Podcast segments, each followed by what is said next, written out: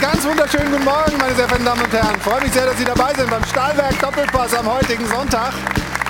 Wir haben hier prächtige Stimmung im Airport Hilton. Liegt natürlich auch daran, dass die Bundesliga so viel hergibt. Ja, mal schauen. Gestern, das war schon ein Statement vom BVB. Ja? Sechs Tore gegen einen zugegebenermaßen relativ schwachen ersten FC Köln. Aber erstmal ist man wieder an der Tabellenspitze, wieder oben und ganz egal wie die Bayern heute spielen, das Duell der beiden großen Mannschaften im deutschen Fußball, FCB, BVB, gibt es ja dann nach der Länderspielpause. Da geht es dann echt um den Titel. Freut uns. Was uns nicht so freut, mich zumindest nicht so, ich verstehe nicht mehr, wann ist strafbares Hand und wann ist es nicht. Ich habe Europapokal geguckt die letzten Wochen, ich habe Bundesliga geguckt natürlich und da sind so viele unterschiedliche Auslegungen der Handspielregel, dass wir heute mal nachfragen wollen bei Peter Sippel, der ist ganz oben in der Schiedsrichtergilde und wird uns erklären, was da so die Handlungsanweisung für die Schiedsrichter ist. Und wir schauen natürlich nach Kigali in Ruanda, denn da wurde der FIFA-Präsident nicht überraschend wiedergewählt. Er war nämlich der einzige Kandidat, nur durch Applaus, per Akklamation. Der DFB hat nicht mitgeklatscht, aber trägt natürlich auch die ganzen Dinge dieses Gigantismus von Gianni Infantino mit. Und der, der spricht nicht von Geld und von vierwöchigen WMs und 104 Spielen, sondern er spricht von Liebe.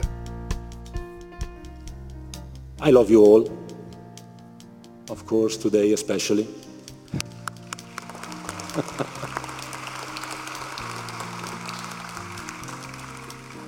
We love you, President. ja. Thank you. Also das ist schon so ein bisschen Fremdschämen. Also das hat so ein bisschen was vom, vom nationalen Kongress in China, so ähnlich. Aber gut, wir sprechen also über die FIFA, die Pläne.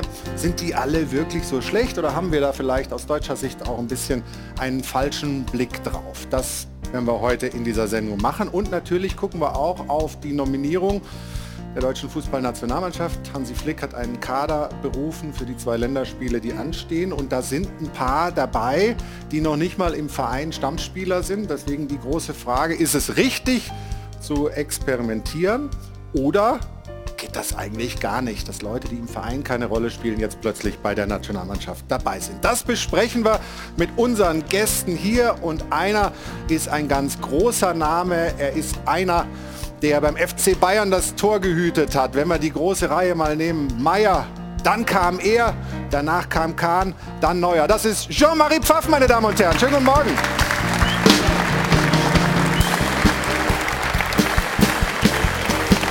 Hajo von Heidel und Band geleitet ihn hier rein. Jean-Marie, freue mich sehr.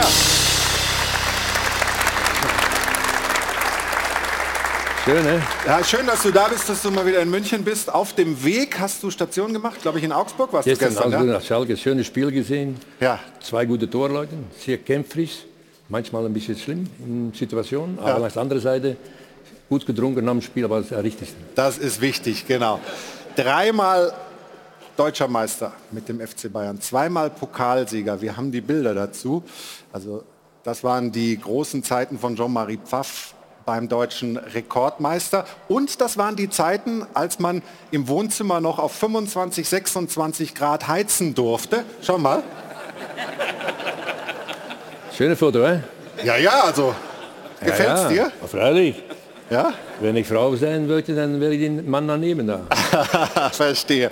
Also wir freuen uns mit dir einen Blick auf deine bunte Karriere zurückblicken zu können und natürlich vor allem über das aktuelle Fußballgeschehen äh, mit dir zu sprechen. Es gibt ja bald auch das Länderspiel Deutschland gegen Belgien. Schweres Spiel für Deutschland. Ja, genau. Da sprechen wir gleich drüber.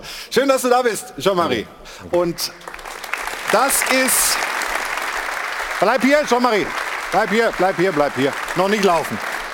Das ist unsere Runde. Ich freue mich sehr, dass einer da ist, der noch mehr gewonnen hat, sogar als du, Jean-Marie. Er ist Welt-Europameister, Champions League-Sieger, UEFA-Cup-Sieger, deutscher Meister, bla bla bla, der Herzen und so weiter. Ich Wir waren Basis, dann die Mannschaft. verstehe, das war dann die... Er hat aufgebaut sozusagen auf dem, was du vorgelegt hast. Freue mich sehr, dass er hier ist. Jürgen Kohler, schönen guten Morgen. Hallo, schönen guten Morgen.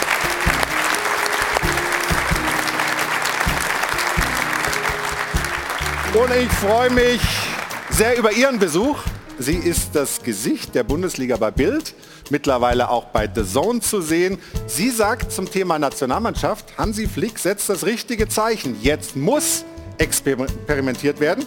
Hallo und schönen guten Morgen, Valentina Maceri. Guten Morgen.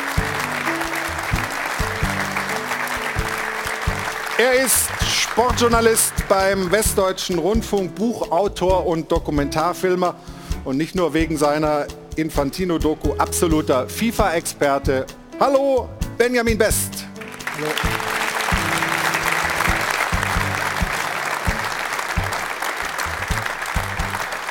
Und er hat schon ein kleines Gespräch angefangen mit Stefan Effenberg, bevor ich ihn hier begrüßt habe. Freier Journalist, auch er beim WDR als ARD-Hörfunkkommentator. Aber nicht nur das, sondern eben auch Politikwissenschaftler, also sehr breit aufgestellt. Das passt hier gut. Hallo Stefan Kausen. Und Guten Morgen zusammen. Ich weiß nicht, Hallo. Hi. Ich hatte gemeint, ich bin eingeladen, ich bin dran. Haben Sie das gesehen, meine Damen und Herren?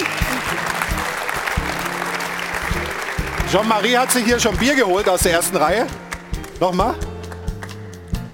Ja. Nochmal ein Stückchen? Ich, ich, hatte gemeint, wenn ich hier eingeladen bin, kriege ich äh, trinken. Du, du, kriegst gleich was serviert, aber, aber, aber, du darfst natürlich auch unserem Publikum das Bier wegtrinken, wenn du willst. Ja, okay. Für das Sponsor, ne? Ich würde sagen, wir machen es mal so ein bisschen wie bei der FIFA.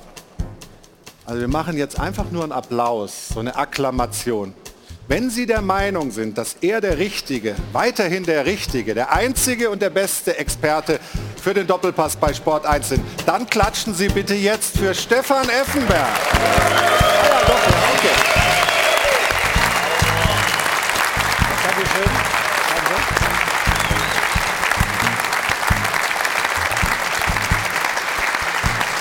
Dann sind wir schon fast komplett, aber eben nur fast ohne Sie ist der Doppelpass auch nicht der Doppelpass. Ich freue mich sehr, dass sie wieder hier ist. Jana Wosnitzer, schönen guten Morgen. Sie bringt uns die Frage der Woche. Schönen guten Morgen. Flo, ich habe mich auch mal eben umgeschaut, ob ich auch von hinten so ein Bier gereicht bekomme. Aber ich glaube, dafür muss man doch ehemaliger Welttorhüter gewesen sein. Das klappt bei mir noch nicht so ganz. Flo hat es gerade angesprochen, das Handspiel von Moda Hut. Das gestern der Aufreger, aber auch unter der Woche gab es bereits schon einen Aufreger und zwar in der Champions League. Das Spiel Leipzig gegen Manchester City. Es gab Strafstoß bei dieser Szene hier. Benjamin Henrichs kriegt von hinten den Ball aus kürzester Distanz an den Ober Oberarm geköpft und äh, er streift so etwas wie seinen Oberarm. Es gab am Ende tatsächlich Handspiel, Handelfmeter dafür, entsprechend natürlich Aufregung danach, vor allem im Netz, vor allem auch bei den Protagonisten selbst. Angefangen bei Ex-Schiri Manuel Gräfe, der sagt, mir fällt hierzu langsam wirklich nichts mehr ein. Podolski fällt dazu etwas ein, das ist aber hier an der Stelle nicht zitierfähig. Er sagt F. Punkt, Punkt, Punkt, Hashtag VAR. Ja, und Mats Hummels bringt es dann eigentlich ganz gut auf den Punkt. Wir brauchen eine Veränderung der Handspielregel. Und genau das bringt uns auch zu unserer Frage der Woche heute Morgen. Was soll denn jetzt nun endlich das ausschlaggebende Kriterium für ein Handspiel sein? Folgende Option haben Sie zur Antwort. Jedes Handspiel sollte grundsätzlich strafbar sein. Die Absicht muss wieder im Vordergrund stehen. Es geht um die Vergrößerung der Körperfläche oder es ist alles gut so, wie es ist. Es ist doch eigentlich perfekt. Ich bin sehr gespannt auf Ihre Antworten. Twitter oder sport1.de oder am Dopafon. Die Nummer ist wie immer die 01379 011 011. Ja, sind wir gespannt, was von Ihnen für Input kommt, was dieses Thema Handspielregel angeht. Freue mich auch gleich, was Jean-Marie Pfaff dazu sagen wird. Aber wir beginnen mal mit dem Abendspiel mit einem sehr beeindruckenden BVB 6 zu 1 gestern gegen den ersten FC Köln.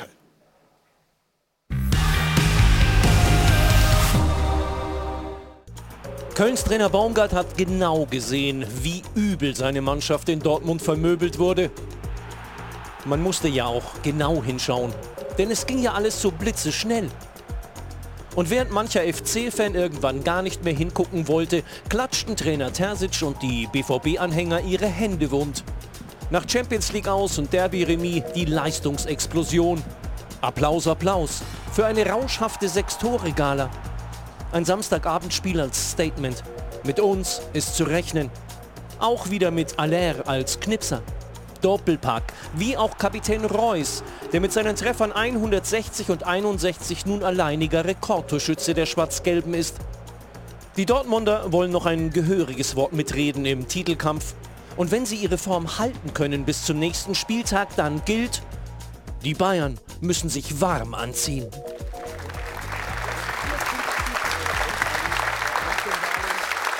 Ja, Stefan.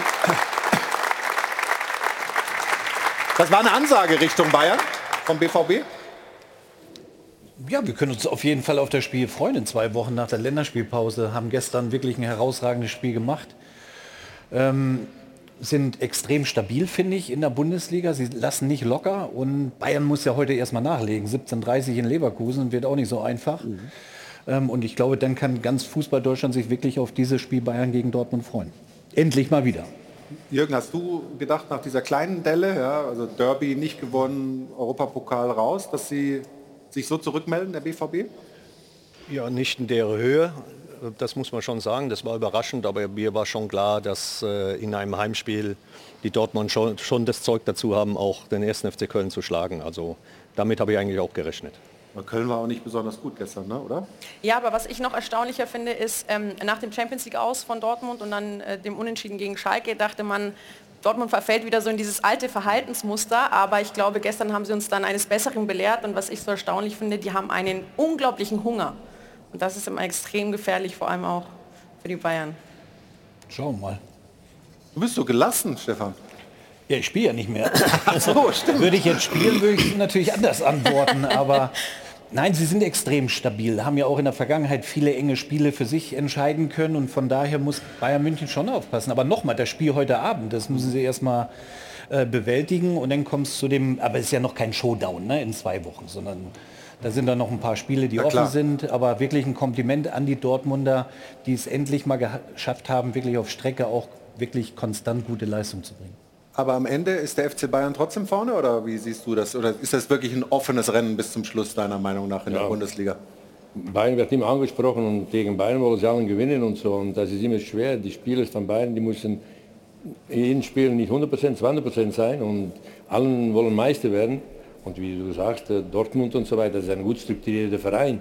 Die haben eine Visie von Einkaufen. Die haben ein bisschen schlechte Momente gehabt die letzten zwei Jahre. Die haben viel verkauft. Boski haben Bayern München ein paar Jahre zurück. Dann der andere da, die nach äh, Manchester City geht für viel Geld. Haaland, also, der andere. Ja, die andere Blonde da, die, die Schweden, die Norweger. Das geht nur, es geht nur, es geht nur um, um, um die Struktur von einem Verein. Und Dortmund steht oben drin mit Bayern München und so. Früher hast du München Gladbach gehabt, hast du Hamburg gehabt, hast du Frankfurt auch vielleicht gehabt und so weiter. Mehrere Vereine, die mitspielen für den Meister. Und jetzt spricht man nur, wenn man ein Kind fragt, wie wird deutscher Meister, dann sagt ein Kind Bayern München. Aber ja. alle wollen gegen Bayern München gewinnen und immer wird ein Reden gehalten über Bayern. Warum? Bayern ist natürlich eine, eine Spitzeverein. Nicht in der Liga, aber in der Welt. Nach wie vor und ist ja auch in der Champions League der einzige Verein aus Deutschland, der noch drin ist. Sollen wir mal ein bisschen reinschauen ins Spiel? Stefan, ähm, der BVB hat sich sehr gut durchkombiniert, auch schon ähm, was diese Anfangsphase oder frühe Phase angeht. Immer ja, wieder Plätze und Räume gefunden also, ne? Ja, also das war jetzt eine individuelle Klasse, ja, wie er sich da äh, durchtankmalen auf der Außenbahn. Aber sie haben es in dem Spiel immer geschafft, wirklich zwischen die, zwischen die Ketten zu kommen, ja, zwischen Abwehr und Mittelfeld, diesen Pass zu spielen.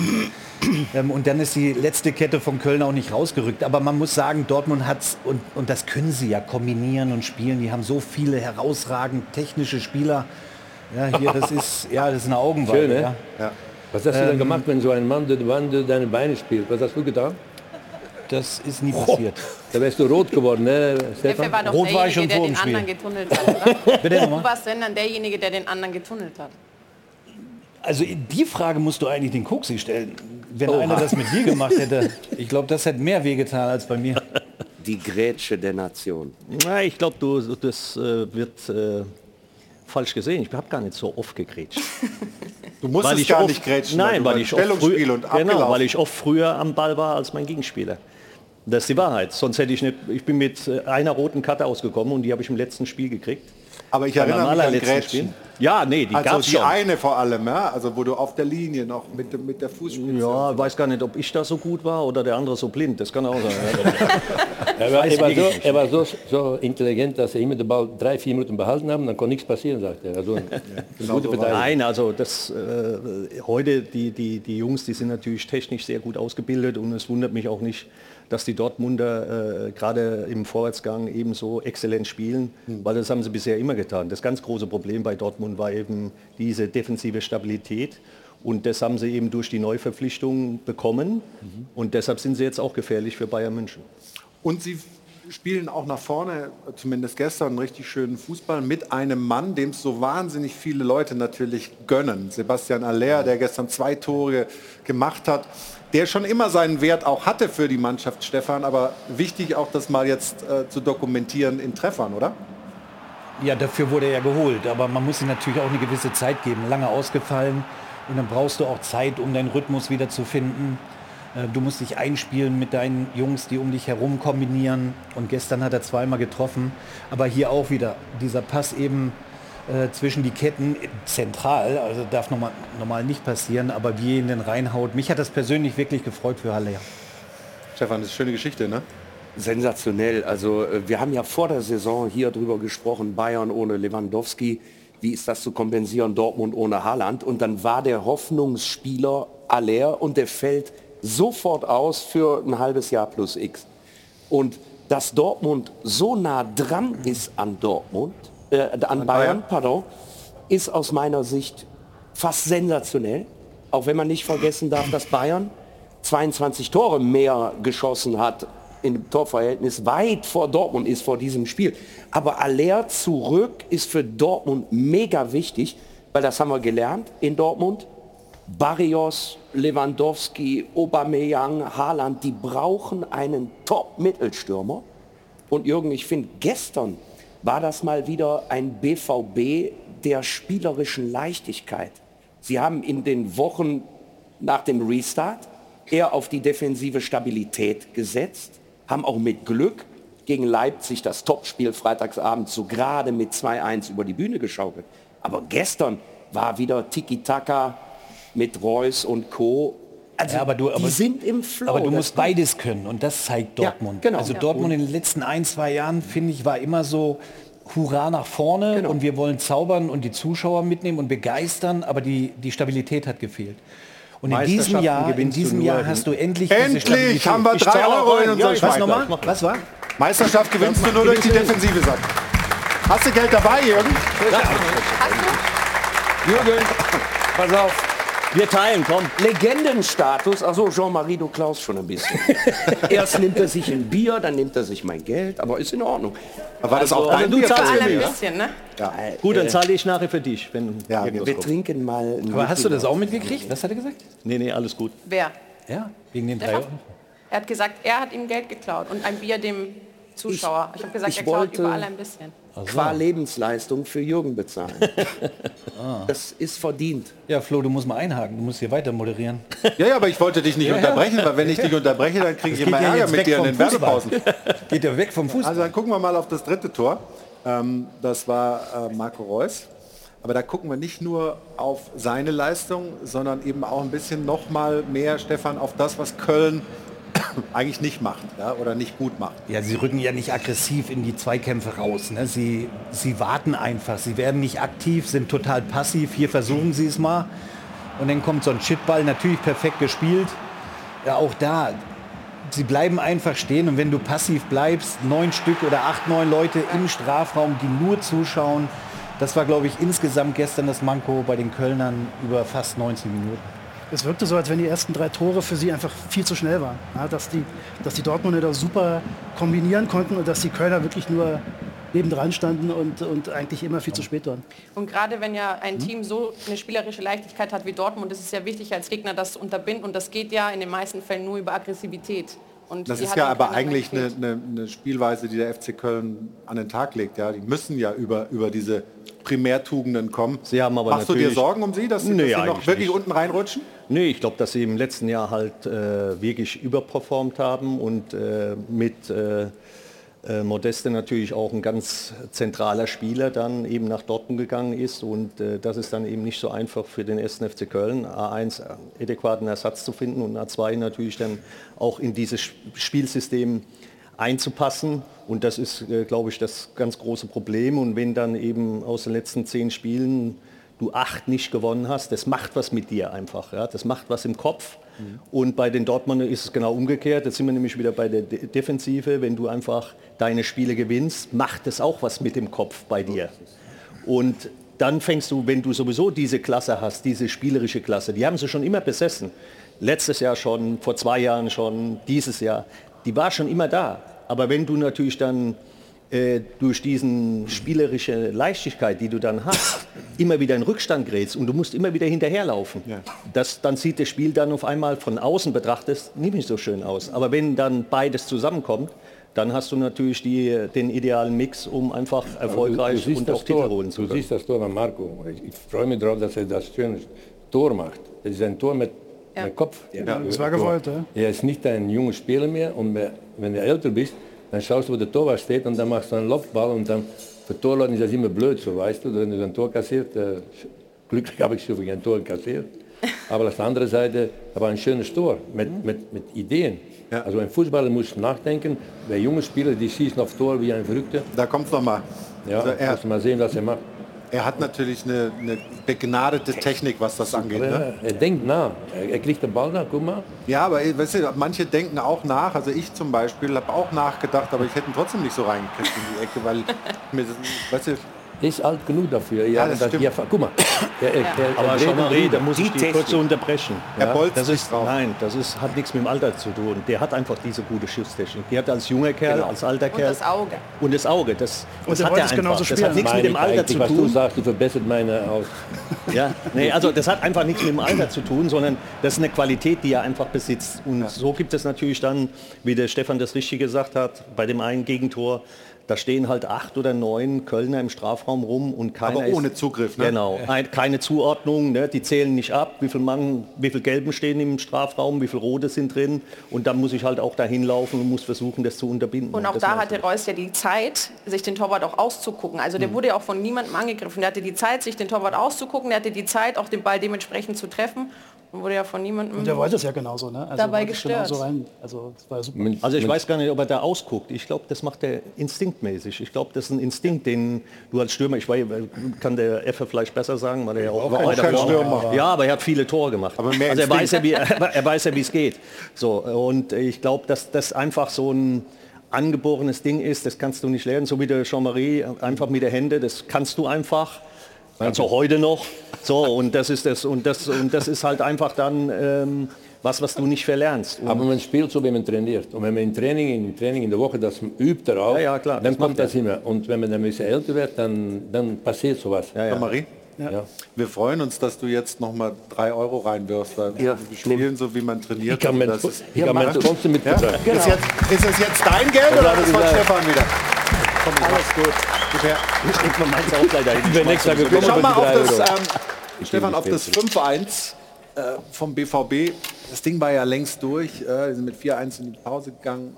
Ähm, also es war klar, dass, das, dass, dass der äh, erste FC nicht mehr zurückkommt. Aber ja, wenn keiner reagiert aus der verteidigenden Mannschaft nach so einem Ball, was ist das für ein Zeichen? Guck, zuerst gesehen bei dem Freistoß. Keiner der Kölner, schau mal, alle gucken nur, aber keiner geht direkt in die Aktion mit rein, um dem Torwart zu helfen oder zu unterstützen. Der Einzige, der hier reaktionsschnell ist, äh, ist, Aller. ist Aller, der ihn dann reinmacht. Und die Kölner haben eigentlich durchweg fast 90 Minuten wirklich geschlafen. Ja, die, die stehen wirklich. So statisch ist Köln nie gewesen mhm. bis Karneval. Die standen an der Theke, Aber haben 75 Jahre mit, mit Vereinsjubiläum gefeiert. Mit das Tor muss als Torwart mit der rechten Hand an die Ball gehen, nicht mit der linken. Ja. Der linke ist weiter von der Ball weg. Und wenn man so macht, nach der rechten Hand an den Ball, dann ist er ein Meter vor der Latte. Und dann glaube ich, dass er die Ball vielleicht, vielleicht berührt. Und dann ist er weg. Jetzt kommt er zurück und der andere steht da. Und ich sage immer, ein Torwart muss sprechen. Ich muss sprechen wenn ich das dabei gemacht habe, am Anfang habe ich gesagt, halt die Schnauze du. Und dann ist Paul Breiten zu mir gekommen und gesagt, die anderen Spieler, schau mal, ich muss sprechen. Er muss die Verteidigung wenn du Automatismen hast von hinten aus und die Mannschaft steht schon, wie jetzt Dortmund und so weiter, und die sind wieder gut drauf, die haben Spaß in ihrem Spiel. Also das ist das, was man jetzt sieht. Äh, ein Torwart, die muss 90 Minuten sprechen zu seiner Verteidigung. Schauen, dass bei dir brauche ich das nicht zu sagen. Du warst nicht mehr auf die, auf die Stelle, wo ich gebraucht hatte. Aber in die Zeit, dass ich gekommen bin bei Bayern München, waren alle neue Spieler. Und da war nicht so einfach, um da eine, einen Weg zu machen. Ich war auch ganz neu. Ich sprach noch kein Deutsch. Jetzt spreche ich ein bisschen besser Deutsch. Aber in die Zeit war auch schwer, das noch mitzuerleben. Aber trotzdem habe ich das geschafft da. Aber ich habe meine Schnauze nicht gehalten. Das ist richtig, um zu sagen. Ein Torwart muss dirigieren, wie ein zweiter Trainer. Die muss die, ein, die denkt, was die anderen Spieler machen. Und im Spiel, im Training, in der Woche musst du da mit deinen Spielern auch sprechen. Mit einem Mittelfeldspieler, einer anderen Mannschaft, einer B-Mannschaft. Gegen unsere Abwehr habe ich oft gemacht mit unserer Mannschaft. Und dann, dann siehst du, wo die zugemacht wird. Und jetzt laufen sie so durch, durch. Sechs Tore, das kann passieren. Ich habe auch mal sechs Tore kassiert. Also un, allen un, unhaltbar. Ne? Wie der Einwurf von Uwe Reindorf damals. Ah, Uwe Reindorf, die haben, die, haben die, goldene, die haben den goldenen Einwurf bekommen und ich habe nichts bekommen. Ich habe den Schaden mit rote Backen bekommen. Das habe ich noch im Kopf, dieses Ja. Einwurf. Ah, ja, also, du wirst es vielleicht im, Ja. im, im Laufe der Vielleicht Sendung auch noch mal sehen. Ja, wer weiß. Also, Das gucke ich mir dann in Zeitlupe an und dann... Der war unhaltbar, oder? Aber du hast den Karneval angesprochen. Ja. Steffen Baumgart hat unter der Woche ja gesagt, also da werde ich in Zukunft was verändern.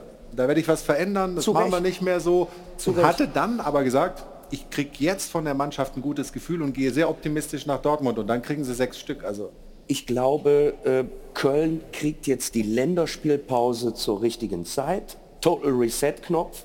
Dann ist die Feierei weg, weil die Mannschaft, angeführt von Steffen Baumgart, hat ja eine Mega-Mentalität. Also wenn es einen ja. Trainer gibt mit Vorweggehen und Vorleben, dann ihn. Und er hat selbstkritisch gesagt, ey, wir haben da ein bisschen überdreht in unserem Feiermodus. Aber nach der Länderspielpause wird Köln wieder stabil spielen und die nötigen Punkte holen, um den Abstand zu den letzten vier, fünf konstant zu halten. Wie Jürgen sagt, die waren letzte Saison über ihrem Niveau. Mit Europa hat Köln nichts zu tun, muss man ehrlich sagen. Aber mit dem Abstieg aufgrund der Konstellation mit dem Trainer eigentlich auch. Aber das müssen sie jetzt, ja jetzt auch. Ne? Es sind ja jetzt nur noch sechs Punkte. Also äh, die haben ja gar keine andere Möglichkeit. Aber ich finde diese, diese Aussage, dass der Karneval jetzt sch- schuld gewesen sein, sein soll, äh, weiß ich nicht, ob, ob ich da so mitgehe. Also ähm, Ja, sie hatten eben dann schon in der Folge viele Erkältungskrankheiten in der Mannschaft und so weiter. Also gibt sicherlich ein paar äh, Ansatzpunkte, aber ist halt jedes Jahr in Köln und das ist halt du musst heilig in in Köln Köln. natürlich schon wissen, wie du mit dem Karneval Exakt. umgehen musst. Ne? Also, 75 Jahre erster FC Köln. In dieser Stadt war ein Mega-Hype und das ging halt in den Karnevalsmodus über. Und Flo, du kennst es, Jürgen auch, Effe aus dem Rheinland. Wenn da einmal angezapft ist, wie hier bei euch beim Oktoberfest, Ja, dann bist Das kennt du, er auch. da ja. reden wir nicht drüber. Wie- Aber geht das dann Wochen so weiter? Also ich glaube einfach, dass der Anspruch aufgrund der letzten Saison an den ersten FC Köln und auch an Steffen Baumgart ein bisschen zu weit hoch gesetzt wurde. Und deswegen hinkt man dem jetzt natürlich ein bisschen hinterher. Ich glaube, auch nach der Länderspielpause wird sich das alles wieder finden. Aber ich kann mir jetzt auch nicht vorstellen, dass der Karneval so viele Nachwehen hat, Ich verstehe das nicht. Ich verstehe das nicht. Was, Ja, aber das, schlechter spielt. die, die, die, die Karneval das ist doch gut. Früher, früher haben sie mit Schumacher, Engels, mit all die guten Spielern auch Europa, Europameister, Champions League gespielt oder weißt du das?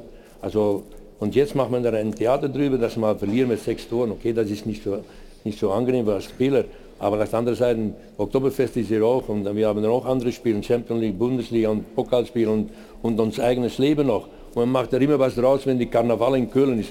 Meine Güte, bis, bis, wie lange schon? 175 Jahre? Das sieht doch noch gut aus. Den Karneval, den Karneval gibt es schon länger. Wir machen eine kurze Unterbrechung. Wir haben ja gerade auch drauf geschaut auf die Tabelle.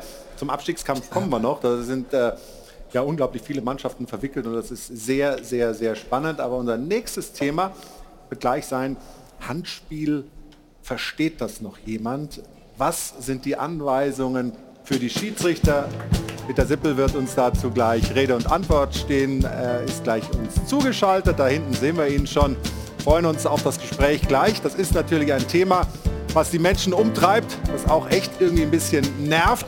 Das besprechen wir nach der Pause hier im Stahlwerk Doppelpass. Willkommen zurück. Hier im Airport Hilton am Münchner Flughafen. Das ist das Set vom Stahlwerk Doppelpass. Und das ist unsere Band. Das ist Hajo von Hadeln und seine Band, die uns hier immer hervorragend unterhalten in den Pausen. Und ich habe es Ihnen gesagt, liebe Zuschauerinnen, liebe Zuschauer, Handspiel und die unterschiedliche Auslegung, das hat uns doch ein bisschen verunsichert, sage ich mal. Unter der Woche gab es ja. ja auch diese Champions League-Geschichte. Benny Henrichs von hinten angeköpft wird und dann gab es elf Meter. Wir haben hier das Standbild nochmal. Also da sind solche Dinge, wo man sich fragt, ist das wirklich im Sinne des Fußballs? Und auch gestern beim Topspiel gab es ja ein Handspiel von Dahut. Äh, und über diese Szenen wollen und müssen wir jetzt sprechen, und zwar in unserer Rubrik. Da fragen wir mal den Schiri. Da fragen wir doch mal den Schiri. Wird präsentiert von Das Örtliche. Ohne Schiris fehlt uns was. Und ich freue mich, dass nicht irgendein Schiedsrichter da ist, sondern der sportliche Leiter der Schiedsrichter der ersten Bundesliga für so ein übergeordnetes Thema natürlich absolut der perfekte Mann. Schönen guten Morgen, Grüße aus München. Peter Sippel, hallo. Hallo, guten Morgen nach München. Peter, bevor wir, bevor wir ins Detail gehen, ganz allgemein gefragt, ist die Auslegung bei Handspiel mit das Schwierigste, was ihr als Schiedsrichter zu bewältigen habt? Ja, das ist so. Ähm, das muss man auch sagen. Wir diskutieren ähm, viel über Handspiel waren jetzt in der vergangenen Woche mit den 24 Bundesliga-Schiedsrichtern auch in, in, Workshops in Frankfurt, haben dort auch natürlich die Szenen besprochen. Ähm, wobei wir sagen müssen, ähm, grundsätzlich ist unsere Linie schon aus unserer Sicht her nachvollziehbar. Ich hoffe, ich kann es nachher auch so ein bisschen darlegen. Äh, worüber wir uns dann immer wieder unterhalten, sind so Einzelfälle, wie es jetzt auch gerade in der Anmoderation war, eben über diese Manchester City-Szene, ähm, die dann dieses Gesamtkonstrukt so ein bisschen ins Wackeln bringen. Aber ähm, deswegen haben wir jetzt vielleicht die Möglichkeit, hier ein Stück weit äh, die Kriterien darzulegen. Absolut. Vielleicht fangen wir damit mal an. Also was sind die Kriterien äh, und auch vor allem in, in welcher Rangfolge oder welcher Reihenfolge, ähm, die ihr anlegt bei der Entscheidung, ja, strafbares Handspiel im Strafraum, ja oder nein? Gut, wenn wir in die Regel schauen, dann sind es im Grunde zwei Kriterien, nämlich zum einen äh, die Absicht, also insbesondere dann, wenn äh, der Hand, die Hand oder der Arm zum Ball gehen. Und zum Zweiten, und das ist, glaube ich, mal ähm, die, das größere Diskussionsthema, ähm, die Frage, ist es eine natürliche Armhaltung oder ist es eine unnatürliche Vergrößerung der Körperfläche? Ich denke mal, das sind diese Dinge, ähm, über die am meisten diskutiert wird. Jetzt, wenn wir da ein bisschen runtergehen und dann uns Parameter raussuchen, ähm, wonach unterscheiden wir dann oder was legen wir zugrunde ähm, bei dieser Frage ähm, Vergrößerung der Körperfläche, normale Körperbewegung oder unnatürlich, dann ist es mal so, zum Beispiel aus welcher Entfernung kommt der Ball, mit welcher Geschwindigkeit kommt der Ball. Kann man jetzt auch mal auf die Leipzig-Szene implizieren. Hat der Spieler eine Orientierung zum Ball oder wird das beispielsweise von hinten angeköpft ähm, oder angeschossen? Ähm, oder auch die Frage, ähm, ja, kann der Spieler das Handspiel vermeiden oder zumindest die Frage, was unternimmt der Spieler, um das Handspiel zu vermeiden? Äh, und dann natürlich ähm, bei dem Thema Torschuss oder Flanke, wie wir es vielleicht nachher auch bei, bei der Hut sehen, ähm, ist dann die Frage zu klären, ist das noch eine normale Laufbewegung oder ist es schon eine Abwehraktion oder ist es ein Blocken des Balles und wie weit bzw. wie nah ist der Körper äh, vom Ball von der Hand entfernt oder äh, wo ist die Handposition, ist sie eben noch normal, noch natürlich und da denke ich mal, ist der größte, der größte Diskussionsbedarf, den wir vielleicht auch gleich feststellen werden. Also dann schauen wir mal rein in die Szene und gucken uns äh, dieses äh, Handspiel, was es ja ohne Frage war. Dahut spielt den Ball mit der Hand. Schiedsrichter gibt in dem Fall keinen Strafstoß. Daniel Siebert hat sich entschieden, das nicht zu ahnden. Dahut zeigt hier, ja, ich habe ja die Hand relativ nah am Körper, aber wir gucken noch mal drauf. Also, ist das jetzt ein strafbares äh, Handspiel aus Ihrer Sicht? Wenn wir das jetzt ja. hier nochmal sehen, die Zeitlupen, ähm, wie würde man das jetzt mit einem Tag Abstand bewerten? Ja, also mit einem Tag Abstand, aber auch schon gestern Abend haben wir es entsprechend auch besprochen und bewertet. Ähm, ja, wenn ich das zugrunde lege, was ich vorhin gesagt habe, Entfernung zum Ball im Grunde durch den Freistoß relativ weit. Er wird dann nochmal vom Spieler Hector, glaube ich, kurz berührt. Aber es ist dann schon die Frage, ändert das was in der, in der Flugrichtung des Balles? Ähm, die zweite Frage eben, ist es eine normale Laufbewegung von der Hut oder ist es eher eine Abwehraktion, eher ein Blocken vom Spieler? Und da müssen wir eben schon sagen, es ist eine Abwehraktion, es ist ein Blocken vom Spieler. Auch wenn der Arm jetzt nicht so weit abgespreizt ist, aber ähm, die Hand ist doch sehr weit oben und ähm, er blockt damit den Ball und äh, daher ist es für uns auch ein strafbares Handspiel. Ähm, das sieht der Schiedsrichter im Nachgang übrigens auch so. Okay, also da ist die Einsicht da.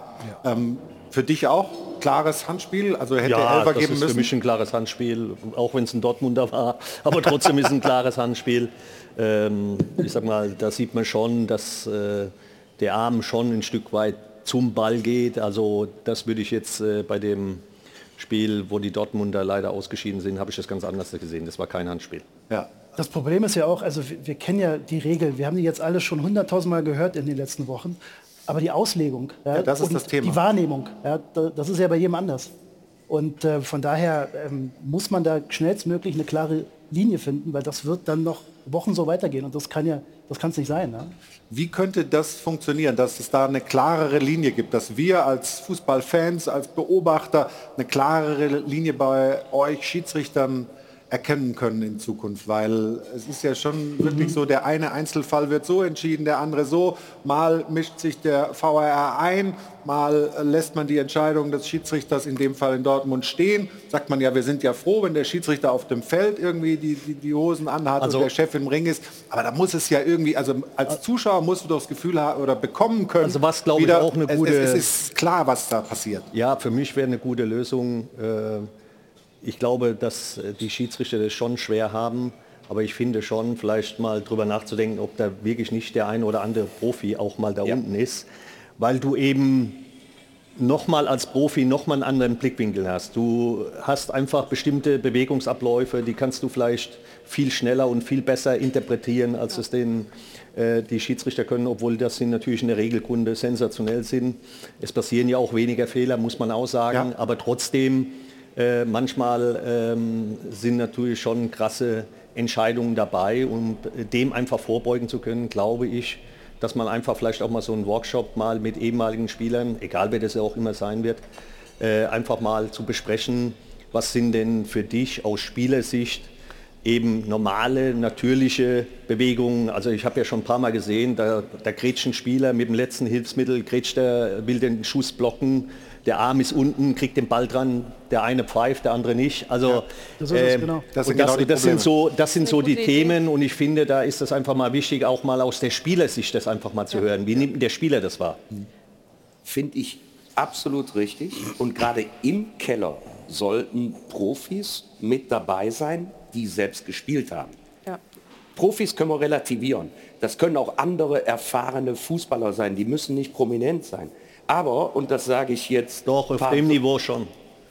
Weil das schon was anderes ist. Na, Ehrlich. prominent nicht, Ja. aber die müssen auf jeden Fall verstehen, wie die Genau, Bewegungsabläufe genau, genau. funktionieren, einen Also gewissen das, Erfahrungswert das, haben. das soll jetzt keine Unverschämtheit sein gegenüber den Schiris. Die haben wirklich den schwersten Job. Nee, nee, sage ich ja auch, bin ich Aber- ja 100% bei euch. Im Fußball insgesamt sind so viele Leute, die selber nicht intensiv Fußball gespielt haben.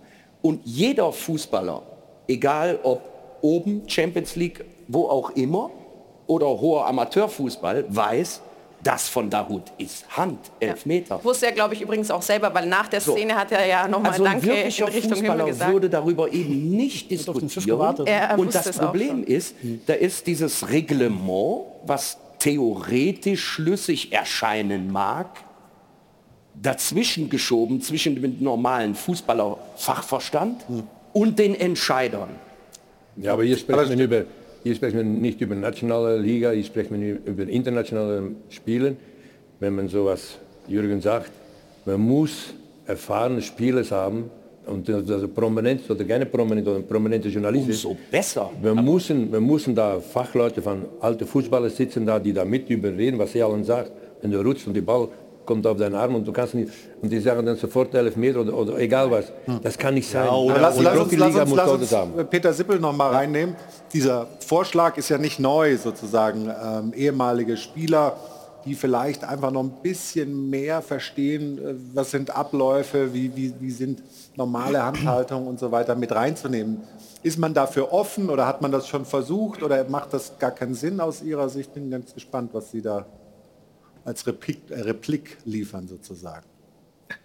Nein, im, im Gegenteil, wir sind, wir sind da offen dafür. Wir arbeiten auch schon in Workshops äh, mit, ähm, mit Spielern, mit ehemaligen Spielern, auch mit, mit Trainern dann auch zusammen. Also gestern zum Beispiel im VHC, gestern Nachmittag war ähm, auch Manuel Baum da, der ehemalige Trainer von Augsburg und Schalke, der mit drüber geschaut hat, der sich einen Eindruck verschafft hat.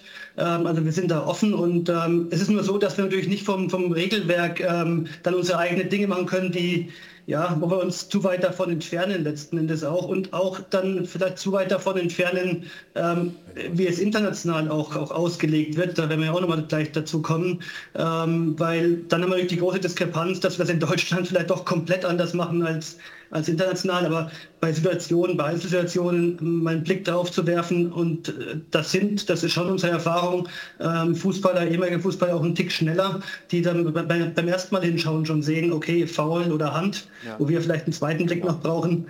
Ähm, trotz allem jetzt noch mal ganz kurz zurück, was können wir tun, um da diese Linie vielleicht auch zu kommunizieren?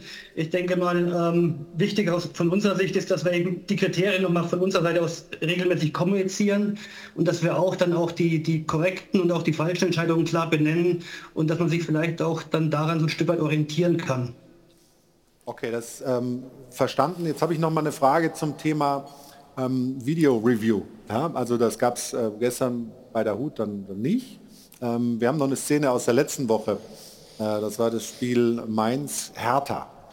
Da gab es ein Handspiel, ein ja, vermeintliches Handspiel. Man kann es, also ich kann es nach äh, 700 Zeitlupen immer noch nicht sehen, ob's, ob er wirklich dran war oder nicht. Da gab es dann den Hinweis an den Schiedsrichter, schau dir das nochmal an. Ja, aber Flo, der, der Indikator ist doch, keiner der Spieler Hat reklamiert. sich. Ja. Genau, das sag ich Und auch. genau darauf will ich hinaus. Niemand in dem 16er von den Aktiven protestiert. Und dann ist das doch maximal theoretisch im Kölner Keller zu checken, ob da irgendein Touchieren, irgendeine Aber warum Berührung- checken die das dann? Hat Das doch mit verstehe der ich dann wiederum Realität auch Aber nicht. da, da fragen wir doch den Peter. Sippel mal nach. Warum wird einmal gecheckt, warum wird das andere mal nicht gecheckt? Hat sicherlich was mit der Wahrnehmung des Schiedsrichters auf dem Feld zu tun, aber trotzdem ist das irgendwie ein bisschen unlogisch, finde ich. Naja, es ist jetzt nicht so, dass die Szene gestern in Dortmund nicht gecheckt worden ist. Aber der Videoassistent hat sich eben dann entschieden, dass es aus seiner Sicht nicht klar und offensichtlich ist, aufgrund dieser Berührung von Hector im Vorfeld nochmal. Ähm, klar, man kann jetzt darüber diskutieren, ob es vielleicht trotzdem eine, die, die Armhaltung das übergeordnete Kriterium gewesen wäre. Man hätte ihnen den Daniel gestern auch nochmal die zweite Möglichkeit geben können, sich das auch draußen anzuschauen. Also es ist nicht so, dass es gestern nicht gecheckt worden ist. Nein, aber der, der Schiedsrichter hat kein On-Field-Review gemacht, das meine ich. Ja. Ja, was Nochmal ich, ganz kurz zur Berliner Szene. Ja, gerne. Ähm, das sind wir so ein bisschen, ja, es, ähm, ich will nicht sagen gefangen im Regelwerk, aber ich verstehe natürlich die Argumentation, dass keiner reklamiert. Auf, auf der anderen Seite haben wir hier eine Situation, ähm, da wird aus 15, 18 Metern geflankt und der äh, Mainzer Spieler versucht den Ball zu klären mit dem Fuß, ähm, erreicht ihn nicht, sondern touchiert ihn mit dem abgespreizten Arm. Und natürlich kann auch der Hertha-Spieler noch mal ein Stück weit äh, abschließen, aber wenn man genau hinschaut, dann ist die Flugkurve schon äh, verändert und dadurch kann der Hertha-Spieler vielleicht auch nur mit dem Schienbein abschließen und nicht mit dem Fuß. Ähm, es ist sicherlich sehr detailliert analysiert worden in der vergangenen Woche. Ähm, aber regeltechnisch, wenn ich jetzt die Kriterien, ähm, die ich eingangs genannt habe, noch mal kurz zugrunde lege, er hat Orientierung zum Ball, der Spieler. Der Ball kommt aus 15, 18 Metern äh, angeflogen in einem mittleren Tempo. Was tut dieser Abwehrspieler, um das Handspiel zu vermeiden? Ja. Kann man nicht. aber ein Indikator, Sorry. den er uns ja genannt hat, war ja das Thema Absicht. So, das Thema Absicht ist ja nicht definierbar. Absicht ist ja etwas Subjektives. Und deswegen ist es ja, glaube ich, so wichtig, jemanden da unten sitzen zu haben, der das dann auch einschätzen kann, auch aus eigener Sicht, weil er professionell gespielt hat oder weil er diese Erfahrung hat. Wollte der Spieler jetzt absichtlich dahin gehen mit der Hand oder ist es eine natürliche Körperhaltung? Das ist ja auch so ein Indikator. Und gerade hier in dieser Szene, wo sich keiner beschwert, verstehe ich ehrlicherweise nicht, warum dann aus dem Keller das Signal kommt, bitte schaut euch die Szene nochmal an. Wenn wir jetzt zum Beispiel die Szene von Dahut nehmen, dann war das Handspiel von Dahut mehr Handspiel als das von Benjamin Henrichs gegen Manchester Ja, City. Ja, Definitiv. Und das, deswegen Ja. braucht man da meiner Meinung nach auch ein bisschen Fingerspitzengefühl, das dann aus Erfahrungswerten kommt, Aber- um das richtig einordnen zu Wenn wir können. die Szene jetzt haben hier in Berlin, Äh, Peter, mal ganz kurz, wenn du als Spieler versuchst, diesen Ball zu klären, in diesem Sprung, dann brauchst du den Arm für die Balance. So ist es. Um dich in der Luft zu halten. So, du triffst den Ball nicht mit deinem Fuß, sondern minimal mit der Hand. Also weder ist es für mich Absicht, Ja. Genau. noch ist es so, dass die Flugbahn in irgendeiner Art und Weise verändert wird. Also die, die Hand oben, die braucht er ja für die Balance, um eben diesen Ball, was er ja versucht, mit dem Fuß zu klären. Also für mich ist es kein Elfmeter. Nee, nee, niemals. Also niemals im Leben. Niemals. Es gibt ja noch, es gibt, Nein. Stefan, lass den Peter ganz kurz. selbstverständlich. Ja, Peter, gerne. Vielleicht eine Ergänzung noch kurz zum Regelwerk. Ich verstehe das mit dem Ablauf. Ähm, wie gesagt, ähm, aus unserer Sicht ähm, kann der Spieler das Handspiel vermeiden, beziehungsweise ähm, es, er tut nichts dafür, um es nicht zu vermeiden. Aber ich will auf einen anderen Punkt nochmal hinaus, auf das, auf das Regelwerk. Das ist das Theorieproblem. Also, nee, Genau, mal, zu viel mal, Theorie. mal. Also ich finde das super, dass du bei der ersten Szene wirklich auch gesagt hast, wir haben in Dortmund einen Fehler gemacht, es hätte elf Meter geben müssen. Das ist ja wirklich ein Applaus mal wert, Fehler einzugestehen. Wirklich. Also nicht nur von dem Schiedsrichter auf dem Platz, sondern auch dem im Kölner Keller. So, das habt ihr jetzt zugegeben. Das finde ich super, auch Fehler, wie gesagt, einzugestehen. Aber in dieser Szene kann man nicht sagen, und dafür haben wir, ich weiß nicht, wie viele Spiele gespielt, aber ganz viele. Du ja auch, aber du warst ja nur hin. So, äh, du musst den Arm mitnehmen in diese Aktion, wenn du im Sprung bist, um einen Ball zu klären von außen, brauchst du diesen Arm genau dort. In Bewegung. Du kannst ihn nicht wegmachen, es geht nicht. Sonst Ja, kriegst du den ist ja Sprung auch- ja gar nicht hin. Das ist ja dasselbe auch wie die, Bitte? die Das ist Abwehrspieler. physikalisch gar nicht, gar nicht Nein, möglich. Ja, und Nein, das, dasselbe ist ja auch wie die Abwehrspieler manchmal im Strafraum, wenn die dann die Hände Ja. eben regeltechnisch aus dem Regelwerk heraus, die Hände auf die, da kannst du nicht mehr balancieren. Da macht der, da macht der Stürmer eine Bewegung, bist ja, du bist du raus. weg, ja, klar. weil, Du, weil du das gar nicht schaffst, sage ich mal, diese Kör- Körperbalance, das, die Ninjas können das noch. Kennt jemand Ninjas? Ja, ne? Ninja Turtles. Genau.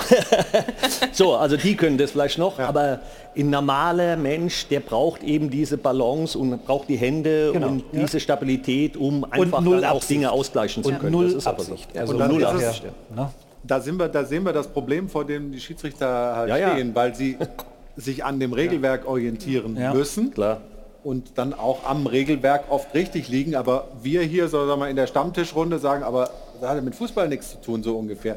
Ich wollte noch zwei Szenen ähm, mit dir besprechen, Peter. Wir haben noch ein Handspiel gesehen von Skoff, auch in dem Spiel ähm, Hoffenheim gegen Hertha und wir schauen mal da drauf. So, was Ein ist, Meter von dir, was, kannst du ist, machen? was ist das? Also in dem Fall Schiedsrichter nicht auf Elfmeter entschieden, glaube ich auch ähm, regeltechnisch richtig. Warum ist die Entscheidung, die er da getroffen hat, korrekt?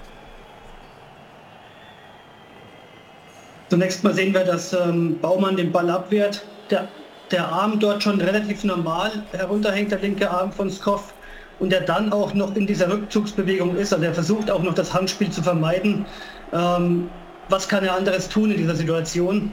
Ich denke mal, ähm, eine kurze Entfernung, wie ich es eingangs gesagt habe, Erwartbarkeit, dass Baumann den Ball genau dorthin abwehrt, eher nicht erwartbar. Ähm, und der Fußträger versucht auch noch den Arm zurückzuziehen. Das sind die Kriterien aus unserer Sicht, hier Okay. zu sagen, es ist ein nicht strafbares Handspiel. Ich spüre hier Unruhe in der Runde. Ja, also dieses Ding ist par excellence eine 50-50-Sache. Ich glaube, für jeden von uns, du kannst den Elfer geben, du kannst auch über Gewichten, Argumentation Peter, er versucht den Arm zurückzuziehen. Und eine ähnliche Situation gab es ja gestern übrigens auch in einem total wichtigen Spiel für den VfB Stuttgart gegen Wolfsburg. Ich weiß nicht, ob ihr vor Augen habt, der Bornau zieht den Arm weg, Ja. kriegt aber bei einem harten Torschuss den, gegen den Ellenbogen und der Ball wäre aufs Tor gekommen. Und in dem Falle entsteht ja für Lücke Bacchio eigentlich eine hundertprozentige Torchance. Das heißt, selbst unser eben äh, definiertes Kriterium Absicht, man will noch wegziehen, ist auch nicht eine Schwarz-Weiß-Kategorie, sondern ist immer Grauzone und Interpretation. Ist schwierig. Extrem schwierig. Aber man muss ja auch nicht immer, also Fehler sind ja auch menschlich und Fehler gehören ja auch zum Fußball dazu und 50-50. Oh. Markus, für dich. Naja, sonst wäre ich ja hier, hätte ich ja mein Debüt nicht erfolgreich abgegeben, wenn ich jetzt hier kein Geld reinschmeiße. Ja, das gehört dazu. Das Aber fang noch mal an von vorne. Aber muss ich ja nicht ähm, darauf dann so einschießen, finde ich. Also dass es solche strittigen Situationen dann gibt, ist ja auch mal in Ordnung. Und dann entscheidet der Schiedsrichter, okay, nein. Und da sagt ja dann auch keiner was. Aber es gibt halt Situationen, die glasklar sind, wo dann diese Diskussionen daraufhin aufkommen, weil man sich am Regelwerk orientiert. Aber situationsbedingt macht es dann in dem Fall keinen Sinn. Ja, also ist das denn bei den Schiedsrichtern auch ein Riesenthema untereinander? Also wie oft äh, redet ihr darüber, wie, wie, wie, wie, wie unglücklich seid ihr selber manchmal mit den Entscheidungen, die am Ende vielleicht rauskommen Ja, müssen jetzt qua Regelwerk? In der, in der vergangenen Woche haben wir jetzt natürlich über das Hertha gegen Mainz Handspiel schon gesprochen, weil wir uns natürlich der Problematik bewusst sind, dass wir einerseits das Regelwerk haben, das übrigens auch keinen Unterschied macht, ob jetzt der, der Mainzer Abwehrspieler den Ball nur ganz, ganz leicht touchiert ob er ihn, oder ob er ihn beispielsweise im, im 45-Grad-Winkel nach oben ab, abgefälscht hätte und abgeprallt wäre. Da ist das Regelwerk äh, unterscheidet er nicht. Das heißt berühren oder spielen. Ähm, und aus unserer Sicht eben die Entfernung dann äh, das K.O.-Kriterium ist. Ähm, der Ball kommt aus 15, 18 Metern eben angeflogen. Das war aus unserem Regelwerk heraus, ich verstehe all die Argumente von, von Stefan natürlich, äh, vom, vom Regelwerk heraus für uns das in Anführungszeichen K.O.-Kriterium. Ähm, und wir liegen damit auch ja, nah beim Regelwerk und nah auch an der internationalen Linie. Ähm, und ähm, ich verstehe natürlich ähm, die, die Argumente auf der anderen Seite, die wir auch immer diskutieren. Also wir, wir über die internationale Linie sprechen wir vielleicht gleich noch mal ein bisschen, weil da war meine Wahrnehmung, dass es da noch mal einen Unterschied gibt. Also zumindest in, in den letzten Champions League Spielen habe ich äh, ein paar äh, Entscheidungen gesehen, wo ich sage, das wäre vielleicht in der Bundesliga anders äh, entschieden worden. Aber wir haben ja unsere Zuschauerinnen und Zuschauer auch gefragt, was sollte eigentlich in Zukunft maßgeblich sein bei der Handspielentscheidung? Und Jana hat die Ergebnisse. Bitteschön. Danke, Flo. Jedes Handspiel ist strafbar. 16 Prozent haben bei unserer Frage der Woche dafür abgestimmt. 28 Prozent stimmen für die Vergrößerung der Körperfläche. 3 Prozent, ich möchte fast sagen, immerhin, sagen gut so, wie es ist. Und die Mehrheit, 53 Prozent, gehen mit, die Absicht ist entscheidend. Fußball ist nun mal ein Sport, wo man insbesondere bei Luftduellen seine Hände zum Hochspringen braucht. Das knüpft daran an, was Stefan eben auch nochmal ausgeführt hat. Wenn man dann aus einem Meter angeköpft wird, kann niemand einem Absicht unterstellen. Da die Auslegung aber tatsächlich immer irgendwo subjektiv sein wird, kommt folgender Vorschlag an der Stelle. Auf den Videobeweis sollte verzichtet werden beim Thema Handspielentscheidung. Die sollten darauf einfach gar keinen Einfluss mehr nehmen dürfen. Ja, und aus manchen spricht mittlerweile auch schon die blanke Verzweiflung, wie hier im Fall von Markus. Analog zum Handball, wo jeder Fußkontakt gepfiffen wird, sollte im Fußball dann jede Berührung mit der Hand gepfiffen werden. Das ist zwar die schlechteste, aber die einzige Regel, wo es eben keinen Ermessensspielraum mehr gibt. Eine gewisse Müdigkeit ist doch erkennbar bei den Fans im Netz. Und jetzt hören wir noch Ihre Antworten zu Hause am Dopafon. Das ausschlaggebende Kriterium für mich muss wirklich eine absolut erkennbare Absicht sein.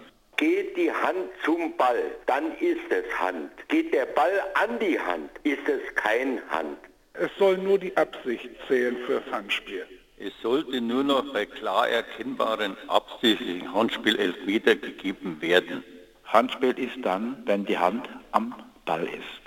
Das Handspiel sollte dann strafbar sein, wenn der Blick auf die Hand und den Ball gerichtet ist. Wenn ich von hinten angeschossen werde, kann ich die Hand nicht mehr wegziehen, kann ich nicht reagieren. Ja, da waren gute Sachen dabei. Ich werfe mal drei Euro ein für den Kollegen, der die bahnbrechende Erkenntnis hatte, wenn, wenn der Ball an der Hand ist, dann ist die Hand am Ball und dann ist Hand. Also das ist ja nicht schlecht. Ähm, aber Peter, ernsthaft, ähm, ein Zuschauer hat ja da ähm, im Netz geschrieben, lasst uns doch eine Geschichte entwickeln, die überhaupt keinen Ermessensspielraum mehr hat, nämlich jede, wirklich ausnahmslos jede Handberührung sollte strafbar sein. Ähm, warum bist du da nicht für? Gehe ich mal aus. Ich sag mal so, für die Schiedsrichter wäre es wesentlich einfacher, die Diskussionsrunden im Doppelpass wären wesentlich kürzer. Aber es wäre natürlich nicht im Sinne des Fußballs, ähm, weil dann würden wahrscheinlich auch Mannschaften ähm, mit weniger fußballerischen Mitteln versuchen, dem Gegner immer an die Hand zu schießen. Ähm, also ich denke mal, diese, dieser Vorschlag ist ähm, im Sinne einer ein, einheitlichen Regelauslegung natürlich legitim. aber im Sinne des Fußballs, denke ich mal, ähm, nicht weiter zu verfolgen. So ist es. Ja, da gibt es viel Kopfnicken bei uns in der Runde. Nun hast du ähm, vorhin gesagt, wir sind relativ nah an der Auslegung, an der internationalen Auslegung der Handspielregel dran. Also offensichtlich noch nicht ganz deckungsgleich. Wenn wir nochmal äh, uns dieses, diesen Handelfmeter ähm, gegen Benny Henriks vergegenwärtigen, ähm, wie, wo unterscheiden sich sozusagen die Auslegungen, die die UEFA momentan ähm, macht und die, die der DFB momentan macht? Gibt es da klare Unterschiede? Ja, die Unterschiede werden in der Praxis so ein bisschen deutlich, äh, wobei äh, eigentlich äh, gibt es keine unterschiedliche Linie, aber in der, in der, Praxis ist jetzt vielleicht der ein oder der Fall schon zu sehen, ähm, wo es bei internationalen Spielen eher noch strenger gehandhabt wird, das, äh, das strafbare Handspiel, besonders die Frage, was, wann ist eine Körperbewegung unnatürlich? Ähm, wenn man jetzt hier das Standbild von Hendricks sieht, ähm, dann ist der rechte Arm natürlich nicht ähm, nach unten hängen, so wie der linke. Ähm, insofern ähm, wird hier allein die Armhaltung ähm, dann vermutlich für diese Beurteilung zugrunde gelegt. in dem Fall würden wir es bevorzugen, natürlich den ganzen Ablauf und die Entfernung und den Zweikampf und äh, den Bewegungsablauf von Hendricks dann auch äh, zugrunde zu legen, um, um das Handspiel dann zu beurteilen, ob strafbar oder nicht. Ja, wir konnten jetzt hier aus rechte Gründen äh, das Bewegbild nicht zeigen, haben deswegen nur das Standbild eingespielt. Aber dann nimm, aber, doch, mal den Elf, ja. nimm doch bitte mal den Elfmeter nochmal äh, bei Hoffenheim gegen äh, Hertha. Da haben wir noch eine Szene. Ja, okay, von mir Weil aus. das ist genau das Kontrabeispiel von dem, was wir hier sehen. Haben wir das? Kannst ja, du das ja, ja. Also ich bin aber sitze nicht in der Regie, sondern das machen die okay. Kollegen da, da hinten, hinter den Kulissen, keine Sorge, wir schauen, wir schauen da drauf. Genau. Kommt gleich, Stefan, hier bestellt und geliefert. Genau. Und das ist das beste Beispiel mhm. für, also mhm. völlig richtige Entscheidung, sofort erkannt, ja. ohne Video Assistant.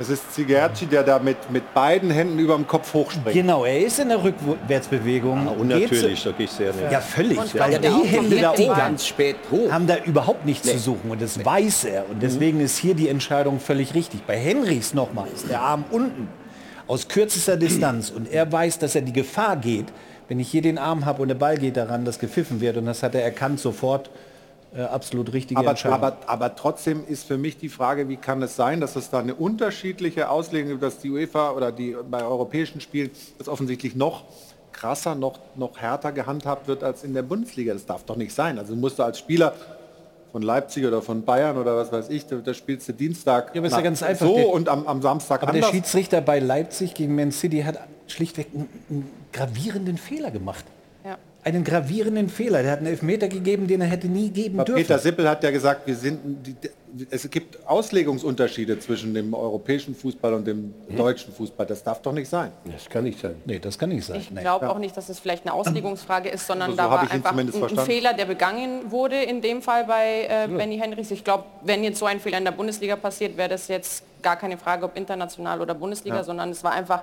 eine falsche Entscheidung, meiner Meinung nach. Peter, habe ich dich falsch verstanden dann da gerade? Dass du sagst, das ist schon ein bisschen, wird unterschiedlich glaub, noch, noch strenger gehandhabt? ist dafür jetzt nicht geeignet. Ich glaube, ich glaub, das Beispiel Henrich ist dafür jetzt nicht geeignet, wo es vielleicht hier und da nochmal eine etwas strengere Auslegung gibt, sind eher so abgespreizte Arme bei Flankenbällen, wo, wo wir hier und da vielleicht nochmal sagen, das ist ein normaler Ablauf, weil es ein normaler Bewegungsablauf ist, eine normale Laufbewegung, äh, wo es bei der UEFA schon ähm, vielleicht dann ein Tick strenger ist. Aber grundsätzlich sind wir schon auf einer Linie. Aber UEFA, die UEFA-Auslegung ist im Zweifel vielleicht nochmal ein Tick, ähm, ein Tick strenger. Ähm, bei der Leipzig-Szene hätte ich jetzt keinen Zweifel. Okay, dann haben wir das nochmal also geklärt. Das also auch einer Linie sein. Ja, also vielen Dank äh, für, für die Zeit, vielen Dank für die Aufklärungsversuche sicher ein Thema, was uns weiter beschäftigen wird, aber es ist immer wichtig, auch die Perspektive der Schiedsrichter da zu hören und nicht nur unsere und nicht nur die der ehemaligen Spieler oder der Fans, sondern eben auch von euch. Also vielen Dank an Peter Sippel, das war unsere Rubrik. Da fragen wir doch mal den Schiri. Da fragen wir doch mal den Schiri. Wurde präsentiert von Das Örtliche. Ohne Ö fehlt dir was. Und wir machen gleich weiter hier bei uns im Stahlwerk Doppelpass mit einem Mann, der durch Applaus durch Akklamation wiedergewählt wurde. Infantino hat große Pläne. Die nächste WM wird eine Endlos-WM mit 40 Tagen, 104 Spielen. Ist das gut? Ist das schlecht? Was gibt es überhaupt noch zu sagen zu dieser FIFA? Das gleich nach einer Pause. Dann melden wir uns wieder hier aus dem Airport Hilton in München mit dem Stahlwerk Doppelpass. Bis gleich. Willkommen zurück. Hier ist der Stahlwerk Doppelpass. Hajo von Adel und Bent. Und unsere Runde heute, ich habe es Ihnen gesagt, wir schauen auf die FIFA. Keine Überraschung, der Präsident ist wiedergewählt worden. Das heißt viel mehr Geld für den internationalen Fußball, viel mehr Länder bei der WM, viel mehr Spiele, ein bisschen mehr Zeit, die man dafür einplanen muss bei der WM. Ist das alles richtig oder ist das alles eine Fehlentwicklung? Wir schauen es uns an. So schaut's aus.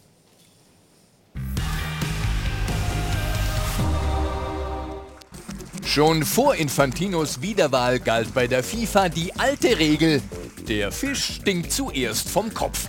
Nachdem allerdings von 211 FIFA-Mitgliedsländern über 200 den nicht ganz astreinen Infantino wiedergewählt haben, drängt sich der Verdacht auf, bei der FIFA müffelt nicht nur der Präsi, sondern der ganze Fischteich und zwar zum Himmel.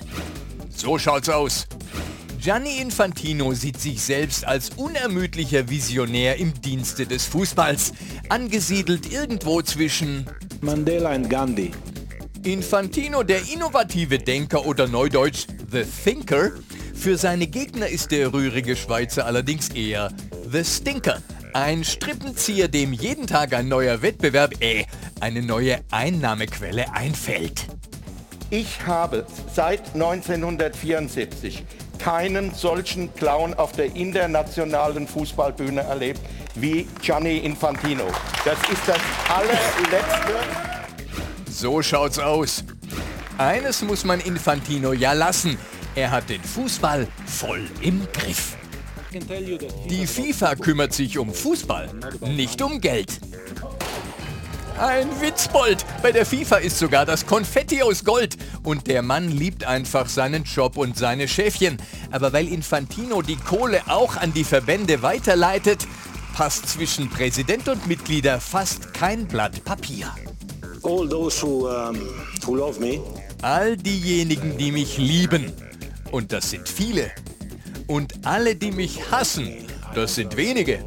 Aber ich liebe euch alle. I love you all.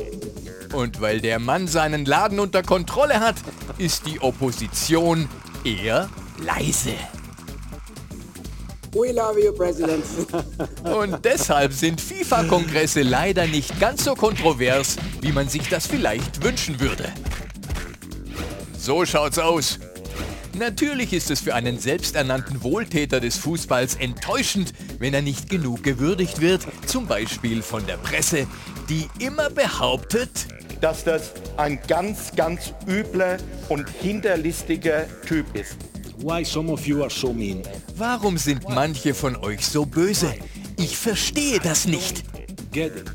Und er versteht auch diese Frau aus Norwegen nicht, die ihn öffentlich kritisiert. Und er versteht auch den DFB-Präsidenten nicht, der ihn jetzt nicht gewählt hat. Übrigens, bravo und Respekt, Herr Neuendorf, wenngleich es wohl nicht verhindern wird. Ich würde so gern auch eine Legende werden. Ist er doch schon längst. Bald kommt die WM mit 48 Teams und 104 Spielen.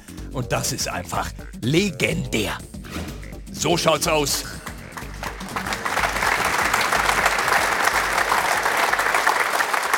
Also er wird ja bei uns in Deutschland sehr negativ gesehen. Ist er nicht eigentlich ein Wohltäter des Fußballs? Also er sieht das auf jeden Fall so. Ähm, das zeigen ja auch diese, diese Bilder und seine Aussagen. Äh, Gianni Infantino macht das, was für ihn gut ist und was für die FIFA gut ist. Und äh, was ähm, zum Beispiel für den europäischen Fußball gut ist, da denkt er an keinster Weise dran. Ähm, ich würde ihn sogar eher als Konkurrenten zum europäischen Fußball sehen. Ähm, diese ganzen neuen Wettbewerbe, zum Beispiel diese Club-WM, ja, ist letztendlich für mich ein Angriff auf die Champions League. Ja, weil damit schwächt er den europäischen Topfußball. Ähm, und wir dachten ja eigentlich, dass mit Sepp Blatter eigentlich schon das Ende der Fahnenstange erreicht ist, aber Gianni Infantino setzt, äh, setzt wirklich noch einen drauf. Aber er generiert viel Geld ja, und verteilt das auch. Du bist gar nicht, zum Beispiel Stefan, gar nicht so gegen diese neue WM, die 40 Tage dauern wird, Nein. wo es über 100 Spiele gibt. 48 Mannschaften dabei sind. Warum hältst Ja, du das man- für keine schlechte Idee? Man kann ja jetzt Infantino mögen oder nicht, aber ich glaube schon, dass er einen positiven Hintergedanke im Sinne der FIFA hat. So, wenn man jetzt hingeht und sagt, hier sieht man ja auch meine T-Online-These, These. hingeht und sagt, wir geben jetzt 48 Nationen eben die Möglichkeit, mal bei einer Weltmeisterschaft dabei zu sein, dann ist es eine große Möglichkeit für kleine Nationen, mal daran teilzunehmen. Es wird Geld ausgeschüttet für die Entwicklung der Nation. Das sollte man auch alles mal nicht vergessen. Wenn man dann hingeht und sagt, ja, aber es sind denn über 100 Spiele. Ja, aber ein Finalist spielt würde acht Spiele oder spielt acht Spiele anstatt sieben. Also es nur ist, eins mehr. Es ist nur eins mehr und das ist im Verhältnis Wenn man in der Vorrunde ausscheidet, dann ist eh nicht so schlimm. so wie die Deutschen. Unser genau. Thema ist es nicht. So, und wenn das denn ein bisschen gestreckt ist auf 40 Tage anstatt eben einen Monat, dann steht das für mich alles im Verhältnis. Trotzdem hast du, wenn eine WM 40 Tage dauert, staucht sich der Rest dieses, dieses Kalenders halt, was die nationalen Wettbewerbe, die europäischen ja, aber, Wettbewerbe aber und so das ist ja steuerbar. Das haben sie, aber das haben sie doch bei der letzten WM in Katar im, im November bis hinein in den Dezember auch geschafft, das zu koordinieren. Und im Endeffekt äh, hat es keine Auswirkungen gezeigt. Auch das ist möglich. Und ich glaube, das alles Entscheidende ist eben, dass du Nationen wirklich mal die Möglichkeit gibst, an solch, so einem Turnier teilzunehmen für die Entwicklung des Weltfußballs. So sehe ich das. Also ich finde das von Stefan, also Benjamins Argumentation kennt man aus seinen Dokumentationen und die ist aus deutscher Sicht auch vollkommen richtig, moralisch irgendwie nachvollziehbar. Aber das, was Stefan sagt, ist der globale Blick auf den Fußball. Damit hat Sepp Blatter übrigens angefangen, indem er die WM damals nach Südafrika gab. Uli Hoeneß lief Sturm und Co. und es war eine super WM. Ganz Afrika war stolz. In diesem Falle ist es zwar eine Aufblähung und für Top-Profis von Bayern etc. wird es immer hektischer, der Terminkalender immer voller. Aber wenn wir doch immer argumentieren, multinationale Kooperationen, globales Denken, dann ist Stefans Linie sehr wichtig im Sinne von, lasst nicht immer nur die Etablierten weiter gepudert werden, sondern gebt den anderen ein bisschen Wind unter den Flügeln. Also so krass, ich bin nun überhaupt kein Infantino-Freund. Und was Harald Stenger gesagt hat, der FD, äh, Ex-DFB-Pressesprecher, in dieser Klarheit, also à la Bonheur, Ja. aber die Unterstützung Das ist ja persönlicher Angriff von ihm. Also das finde ich nicht okay, was er da gesagt hat. Das muss man dazu sagen, weil er hat es nicht ausgeführt und nicht argumentiert, weil ich war ja auch dabei. in Ja, ich kann mich erinnern, War sehr ne? persönlich. Ja, total polemisch und viel, too much. Also definitiv. Okay. So. Okay. Und wenn wir sagen, und das ist ein ganz entscheidender Diskussionspunkt, die Qualitätsfrage. Jogi Löw hat es auch gesagt, viele andere sind auch der Meinung, du hast einen Qualitätsverlust, wenn du diesen Mannschaften diese Möglichkeit gibst. Auch da bin ich anderer Meinung. Denn die Deutschen sind ausgeschieden in der Vorrunde. Also die sind selber verantwortlich dafür, dass die Qualität nicht hochgehalten wurde. Die Italiener waren gar nicht dabei. Wir haben die WM Wie- boykottiert. Ja, und wie, ja, wahrscheinlich. So, und dann nehmen wir Marokko, die jetzt noch nicht oft bei einer Weltmeisterschaft dabei war. Die haben uns fasziniert. Warum nicht mal genau diesen Ländern oder Verbänden auch die Möglichkeit geben, bei so einem Turnier sich zu präsentieren? Und was Aber findest du, dass, die, dass jetzt die spielerische Qualität bei der letzten Weltmeisterschaft hoch war? Ja. Die war hoch. Ich finde fand nicht, ich dass auch. die, Also also, ich habe das Finale, das Finale war. Wahnsinn, Ich habe aber kaum die Qualität der Spiele, gesehen. das Finale war super. Das Ich hab, also, also nochmal, Marokko, die haben mich begeistert. Die Kroaten haben mich begeistert mit dem Kollektiv, wie die zusammengehalten haben. Die haben mich so begeistert vom Fernseher, dass ich gesagt habe, das gucke ich gerne. Definitiv. Die Deutschen haben mich in keinster Weise begeistert. Die da aber davon reden, wir haben mit die höchste Qualität. Dafür ist jeder Verband selber verantwortlich. Das ist meine persönliche Meinung. Aber Kroatien ist ja eine etablierte Fußball. Ja, nimm Marokko. Nation. Marokko Marokko, eigentlich. Also, Na, Marokko hatte vor im dem Turnier- afrikanischen hattest Fußball Marokko ist Marokko ganz Turnier weit vorne. Ja, du im Marokko- ja, aber, aber, aber jetzt schau dir mal die Spieler an. Also ähm, ich finde, dass so wie es jetzt ist, mit den 32 Mannschaften, das ist eine Weltmeisterschaft. Ja, finde ich absolut okay. 48 Teams verwässert meiner Meinung nach ähm, die Leistung und ist letztendlich dann im Sportpolitischen eigentlich nur dazu da, dass der Präsident, der gerade an der Macht ist, seine Wahlversprechen ein, einhält, mehr Geld generiert und somit wieder gewählt wird. Ich Ja, glaube aber- nicht, aber dass der- es Infantino Ja, wirklich aber der um die muss ja Leistung im gleichen Zug der sagen, Nationalmannschaft auch mehr Geld ausschüttet. Ja. Also du lässt mehr Nationen zu, also sprich 48 Ja. anstatt 32, 16 mehr, generiert mehr Geld. Ja, richtig. Aber er schüttet ja auch wesentlich mehr aus. Also das steht ja auch im Verhältnis. Und was man Also auch bis dazu jetzt- sagen muss, Entschuldigung, wenn sorry, ich richtig kurz unterbreche. Bis jetzt hat Infantino das Siebenfache ausgeschüttet, was vor ihm Blatter aus, ausgeschüttet hat. Also von 2016 bis zur WM äh, in Katar Genau. hat er 2,8 Milliarden US-Dollar an die Verbände aus, ausgeschüttet. Genau. Und da Ja, sprechen wir nicht ja von mehr Argument- Mannschaften. Ist aber ein Argument für Bei, Stefan. bei Einnahmen von, ich glaube, 7,6 Milliarden. Genau, wenn ich Rekordeinnahmen.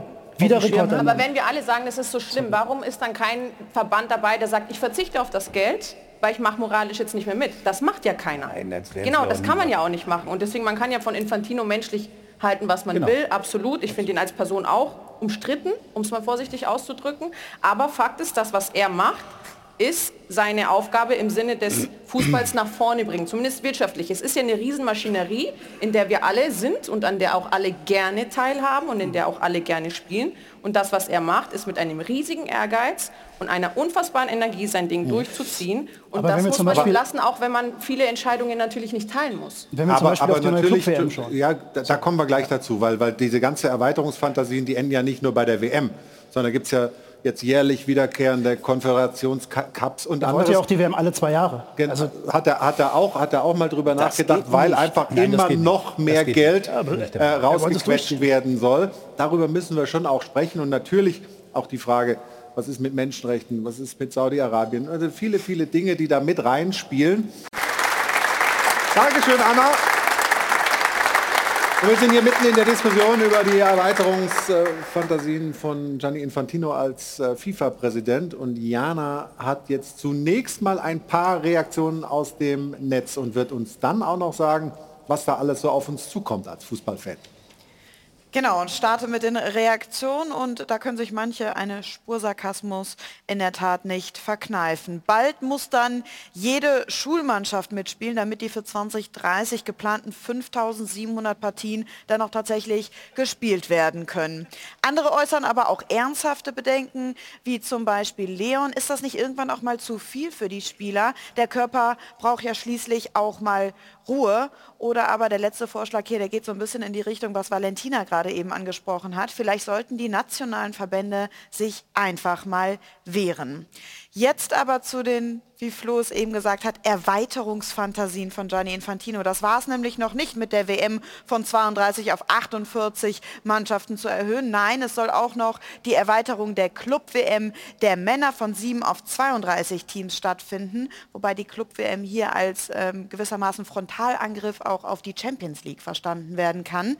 Dann soll es eine neue jährliche, wir sagen Mini-Club-WM ab 2025 einberufen werden, bei dem dann die Clubmeister gegeneinander antreten, die Erweiterung der Frauen-WM von 24 auf 32 Teams und es gibt Pläne für eine Club-WM auch bei den Frauen. Also das ist eine Menge, was auf dem Plan steht von Gianni Infantino und die Frage ist, ist dieser Plan gut für den Fußball?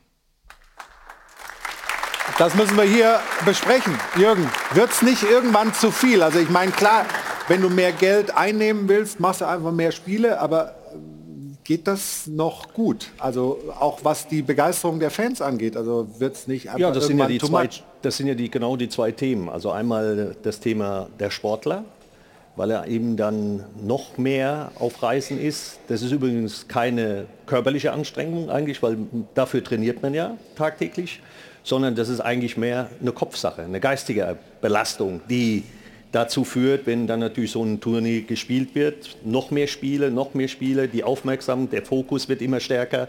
Da kann es natürlich schon sein, dass der ein oder andere Spieler dann äh, äh, Probleme damit bekommt. Ne? Und das Zweite ist auch ein gutes Argument, ist natürlich, ähm, da bin ich beim Stefan, äh, zu sagen, ähm, dass es sinnvoll ist, dass auch mal andere Nationen bei einer Weltmeisterschaft teilnehmen dürfen und auch mal zeigen können, was sie eigentlich können, ja, was sie für Eigenschaften haben, fußballische Eigenschaften, charakterliche Eigenschaften, ne? weil ich sage immer, Charakter haben wir gesehen, jetzt auch bei der letzten WM, ist ganz entscheidend, um weit zu kommen in, in, im Fußball. Aber ihr seid so verständnisvoll. Also ich meine, äh, ist der, Ne, die, die wahren Also- Beweggründe werden wir, werden wir hier wahrscheinlich nie erfahren. Also ich würde gerne mal mit dem Herrn Infantino mal persönlich mal reden und würde auch gerne mal dann ein äh, paar detailliertere Fragen stellen, die man dann, äh, sage ich mal, in einem persönlichen Gespräch Also wir, wir gehen ja schon so drüber weg, Menschenrechte. Wir gehen drüber hinweg, dass dann irgendwie die WM in Saudi-Arabien bald noch stattfinden soll und so weiter. Also es sind ja schon Entwicklungen, die einem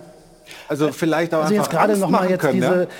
diese, diese Aufblähung der Teilnehmerfelder, das, das, das ähm, findet ja auch ohne Absprache zum Beispiel mit Ja. den nationalen Ligen statt. Also Die sind ist- völlig- die sind völlig vor den Kopf gestoßen. völliger Alleingang. Also Ach so, wird das spielen wir auch noch, da eine nicht jährliche nachgefragt, Club-WM. Ach okay, so, ja, klar. Sind, sind, ist das okay für die Fußballprofis, ja, für die Männer und die Frauen? Ähm, äh, und das ist, glaube ich, eben auch, wenn er das mit denen absprechen würde, ja, und wenn es da einen Konsens geben, geben würde und er da auch dann zuhören würde und, und darauf eingehen würde, dann würde ich sagen, okay, alles klar, das ist, das will der Fußball so. Aber so ist es ja nicht. er zieht das, er zieht das durch, weil er eben ganz genau weiß, dass er damit nach diesem Prin Prinzip One Country, One Vote, ja, Mhm. egal wie groß der Verband ist, jeder hat nur eine Stimme, dass er sich so seine Macht sichert. Also das ist ein Thema, 211 Verbände und jeder ist nach FIFA-Regularien gleich viel wert. Das kann eigentlich nicht sein, aber so sind die Statuten. Was ich aber... Das ist ja schon Blatter, ne? also das hat ja schon damals schon angefangen. Ja, ähm, du forderst gerade den Schritt von Infantino auf die Verbände ein. Ich glaube aber, wir haben vom DFB ein Riesenproblem erschaffen durch unsere übertriebene Anti-Haltung gegenüber allem, was mit Katar zu tun hatte, indem dann auch noch die Innenministerin Nancy Faeser zur Provokation des FIFA-Chefs auf der Tribüne mit der One Love Binde auftaucht. Und der deutsche Fußball war früher zu Jürgens Zeiten, zu FS, zu Jean-Maries Zeiten hoch angesehen und ein Vorbild. Und die globalen Zusammenhänge sind mittlerweile komplett andere. Wir haben uns selbst isoliert. Wir haben nicht die Kataris oder wen auch immer isoliert, sondern uns selbst durch eine Überhöhung. Ich nenne das Moraldilemma. Und also ich glaube, dass der, dass der deutsche Fußball vor allem angesehen war, weil er erfolgreich war. Der DFB hat dieses System an jahrelang, jahrzehntelang mit, Egidius mitgetragen. Mexiko-Hilfe. Und das jetzt, dass jetzt Bernd Neuendorf, ja, der wurde ja eigentlich letztendlich von Infantino abgewatscht. Ja. dieses, dieses One Love ähm, Debakel und auch jetzt, dass er einen Tag vor der Wahl sagt, er wird Infantino nicht wählen, das ist natürlich lachhaft. Das Ja, ist also wenn ich, wenn ich, das, ja wenn ich wirklich irgendwas durchsetzen möchte, dann mache ich das ein halbes Jahr vorher. Dann baue ich einen Gegenkandidaten auf. Genau. Nichts ist passiert. Und das hätte man tun Und es gibt ja müssen. letztendlich nur drei Verbände. Es gibt nur Norwegen, Schweden und Deutschland, die gesagt haben, also es war ja auch keine die Wahl. Dänen ne? also noch ein wir, bisschen. wir haben ja, also haben es ist ja keine. Wahl, es ist ja, es wurde, äh, also Ja, wenn es nur einen. Kandidaten gibt, dann Ja, weil braucht man nicht natürlich- wählen. Ja, ja, aber weil die, weil die Statuten der FIFA auch so sind, dass ein Gegenkandidat mindestens fünf Verbände braucht, die, ihn- die ihn unterstützen. Und die gibt's, die gibt's gerade ja nicht Sag mal, wird das eigentlich in Belgien auch so kritisch gesehen wie in Deutschland? Oder äh, seht ihr das wie an? euch. Ja? Gleiche wie euch. Bei uns ist es auch zur Sprache gekommen äh, über Ventino und über andere Sachen auch. Also das ist ein, ein richtiges äh, Entscheidung von allen Menschen, ne? die, die, die entscheiden. Und wenn du Macht hast, wird viel gesprochen über, wenn sie nach Katar gegangen sind, die Spieler haben 150 Millionen gekriegt, die anderen haben 10 Millionen gekriegt und die arbeitet da und die, sein Vater lebt dann da. Also das viel vielleicht gegeben gewesen, man spricht und man, man, man denkt viel zu sagen können. Ist das wahr? Stimmt das? Weiß ich nicht.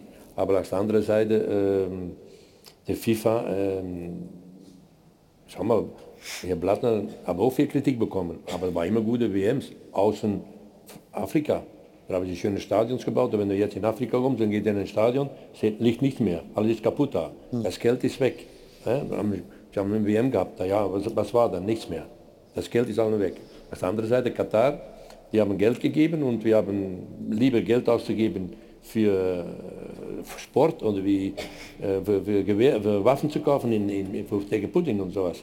Also man muss auch sehen, äh, wo die Welt eigentlich sich festhält und ähm, mit Sport kann man viel erreichen. Und ähm, natürlich, Gianni, der, der Präsident von der FIFA, kriegt viel Kritik. Kritik kriegen, das ist natürlich schnell gegeben. Äh, Wie viel Mal haben Uli Jonas nicht mal Kritik bekommen? Oder ein anderer, die, die eine Führer ist von einem Verein und so weiter. Und die muss dann die Entscheidungen nehmen. Ja, die, die, aber man muss das bewegen können, man muss das besprechen können. Aber mit solchen verschiedenen Menschen kann man nicht sprechen und kann man nicht in die Organisation kommen. Wie der Jürgen sagt, ich möchte mal gerne mit dem FIFA-Präsident sprechen. Es gibt Leute, die vor sieben, acht Jahren ein Franzose, ein Deutscher, ein Belgier, die in Belgien äh, eine Besprechung gemacht haben, um die neue äh, äh, Champion League zu machen oder sowas. Also das ist alles vorbereitet, aber die sagen das nicht. Hm. Und wenn man dann weiß, wie das war, die drei, vier Spieler oder die Menschen, dann denkst du, wo hat sie sich mit beschäftigt? Das ist eine Seite. Man redet mit Menschen vor dich und sie sind freundlich zu dir und, dann später stecken sie mit einem großen Messer in deinen Rücken.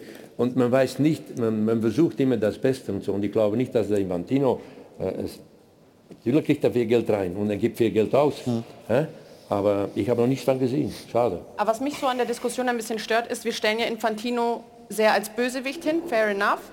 Aber wir sind meiner Meinung nach, oder die Verbände stellen sich zu bequem einfach in die Opferrolle.